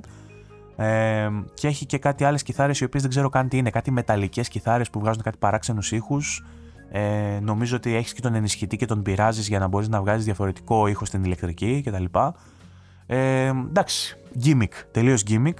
Ε, Πολλές συζητήσεις τώρα έχουν γίνει για το Last of Us, το κατά πόσο μπορεί να θεωρηθεί remaster. Σας είπα στο, στο κομμάτι το τεχνικό δεν μπορεί να θεωρηθεί ε, απόλυτα remaster. Η άλλη συζήτηση που γίνεται είναι αν αξίζει τα 10 ευρώ. Κατά την προσωπική μου εκτίμηση αξίζει τα 10 ευρώ. Εγώ ακόμα δεν τα έχω δώσει βέβαια να σας πω την αλήθεια. Είχα πει θα το πάρω, αλλά είμαι σε μια δεινή φάση οικονομική, οπότε δεν, ε, ούτε, ούτε δεκάρικο δεν θέλω να δώσω αυτή τη στιγμή για το Last of Us, αλλά θα το πάρω κάποια στιγμή. Δηλαδή, όταν ε, ξεμπουκώσω λίγο, θα το πάρω. Ε, δεν μπορώ να πω σε κανέναν να μην το πάρει. Δηλαδή, ή μάλλον ε, δεν μπορώ να πω, ακόμα καλύτερα, δεν μπορώ να πω σε κάποιον που δεν ήθελε να το πάρει, να το πάρει. Ε, και επίσης δεν μπορώ να πω σε κάποιον που ε, θέλει να το πάρει, να μην το πάρει. Είναι αυτή η περίπτωση. Δε, δηλαδή, ρε, παιδί, ρε παιδιά, είναι ένα δεκάρικο. Αν σου κακοφαίνεται όλο το πακέτο έτσι όπως το έχω περιγράψει και όπως το έχουν περιγράψει οι reviewers, αν αυτό το πακέτο δεν μοιάζει θελκτικό για σένα, δεν θα αλλάξει κάτι. Μην το πάρεις. Δεν έχει νόημα για σένα. Αν αυτό το πακέτο το άκουσες την πρώτη φορά που το άκουσες και σου φάνηκε ότι μ, το δοκίμαζα, είναι 10 ευρώ, αξίζει. Ναι, δώσε 10 ευρώ και παίξ το. Δεν είναι κάτι. Οπότε θεωρώ ότι όλη η κουβέντα που γίνεται είναι απλά για να γίνεται και είναι επειδή ε, δεν έχουμε κάτι πιο σημαντικό να ε, ασχοληθούμε. Όταν θα αρχίσουν να βγαίνουν παιχνίδια θα περάσει και αυτό και θα αρχίσουν όλοι να ασχολούνται με διαφορετικά πράγματα και θα, το, θα ξεχαστεί και δεν θα νοιάζει κανέναν το ότι έβγαλε το expansion η Naughty Dog στα 10 ευρώ. Για μένα είναι ok, εν πάση περιπτώσει. Ε, θα ήθελα, ξαναλέω, θα ήθελα λίγο παραπάνω περιεχόμενο στο, ε, στις έξτρα σκηνές ε, και ίσως θα ήθελα και μια μικρή αναβάθμιση στα γραφικά εφόσον είμαστε PlayStation 5 θα ήθελα να δω και ένα μικρό bump στα γραφικά λίγο παραπάνω σε σχέση από αυτό που έχω δει ε, σε σχέση με αυτό που έχω δει από τις τεχνικές αναλύσεις που έκανε το Digital Foundry και οι λοιποί επιστήμονες. Είδα και τον άλλον μου τον φίλο που κάνει τα βίντεος για το HDR, είπε ότι έχει και, και αρκετά καλό HDR. Οπότε ναι, είναι ένα ε, ίσως για κάποιους ανεπαίσθητο upgrade σε ένα υπέροχο παιχνίδι. Που αν είστε μεγάλος φαν που έστω και για λίγα λεπτά έξτρα ή για λίγο insight παραπάνω στην ιστορία του ε, θα πληρώνατε, έχει έρθει η ώρα να πληρώσετε ένα μικρό ποσό. Εντάξει, Klein. Ε, από την άλλη, ε, είναι απολύτως σεβαστή και η άποψη ότι ε, το, κάποια πράγματα από αυτά θα μπορούσαν να δοθούν και δωρεάν και εγώ είμαι μαζί σας σε αυτό. Δηλαδή, ε, το, το αισθητικό όποιο upgrade υπάρχει, αυτό το μικρό ανεπαίσθητο upgrade που υπάρχει, θα, ίσως θα έπρεπε να έχει δοθεί δωρεάν, ε, όπως και η επιλογή για το uncapped frame rate. Ε, και το, εντάξει, και το dev commentary θα μπορούσε και αυτό ας πούμε να είναι ε, είχα πει και σε προηγούμενο podcast ότι θεωρώ ότι ας πούμε το Dev Commentary θα ήταν ένα πάρα πολύ ωραίο κομμάτι για να μπει στην συλλεκτική, στην uh, Collector's Edition ή στην Ultimate Edition του παιχνιδιού όταν είχε κυκλοφορήσει την, την, μεγάλη την έκδοση uh, που είναι για τους μίστες, είναι για τους πολύ μεγάλους fans. Uh, τώρα το, το άλλο το mode, το roguelike, τι να σας πω. Αυτό είναι λίγο υποκειμενικό το αν μπορεί να κοστολογηθεί στα 10 ευρώ ή όχι. Τέλος πάντων, δεν ξέρω. Ε, δεν ε, είμαι κάθετος σε κάποια άποψη με αυτό. Σας ακούω και τους δύο και εσάς που γκρινιάζετε και εσάς που δεν γκρινιάζετε. Η άποψή μου είναι κάπου στη μέση και μπορώ να σας δικαιολογήσω και τους δύο για τις αντιδράσεις σας. Αν θέλετε, τεκμηριώστε στο chat ή στο, στα σχόλια καλύτερα ε, το τι πιστεύετε εσείς για το Remastered και αν συμφωνείτε με αυτά που λέω ή όχι. Λοιπόν, κατά πάσα πιθανότητα η δισογραφία θα έχει και άλλα πράγματα, ωστόσο επειδή ε, όπως είπα είμαι άρρωστος, με έχει εγκαταλείψει το αυτί μου, με ο λαιμός μοριακά ε, την έβγαλε με αυτό το σχεδόν δύο ε, νομίζω ότι κάπου εδώ θα κλείσω και ελπίζω να μην έχω χάσει κάτι σημαντικό από την ατζέντα της gaming επικαιρότητας, από ότι έχω χάσει τόσο καιρό και από ό,τι παίζει αυτές τις μέρες. Νομίζω ότι αυτό, είναι, αυτό απασχολεί κυρίως, αυτά που πιάσαμε ε, απασχολούν κυρίως τη σφαίρα του, της gaming ε, ε, βιομηχανίας και συζήτησης στα, στα communities. Ε, περιμένω από εσάς το feedback. Αν θέλετε να πιάσουμε κάποιο συγκεκριμένο θέμα σε επόμενο επεισόδιο, αν έχω αφήσει κάτι για το οποίο θα θέλετε να, να ακούσετε ανάλυση ή θα θέλετε να ακούσετε τις σκέψεις μου ή αν έχετε να προτείνετε κάτι, το περιμένω στα σχόλια, είτε στο YouTube είτε στο, στα social media εκεί που ανεβάζω το επεισόδιο. Το σπρώξιμο για, τα, για τις πλατφόρμες, για τα Spotify, τα YouTube, τα PayPal και όλα αυτά τα έκανα στην αρχή, δεν τα ξανακάνω τώρα, οπότε απλά θα σας αποχαιρετήσω και θα σας ευχαριστήσω για την στήριξη και για τα πολύ ωραία σας σχόλια, ακόμα και εσάς που σας έχω στεναχωρήσει λίγο με την αποχή μου και με, την, ε, με τα πολύ αραιά ε, επεισόδια που βγάζω εδώ και εκεί αντί να τα βγάζω σταθερά και εβδομαδιαία. Οπότε απολογούμε και γι' αυτό, τι να κάνω. Ε, σας ευχαριστώ, θα τα πούμε στο επόμενο όταν θα νιώσω ότι υπάρχει θεματολογία και όταν θα νιώσω και πάλι όπως και τώρα ότι θέλω να βγω να τα πω. Μέχρι τότε να προσέχετε, να είστε καλά και 造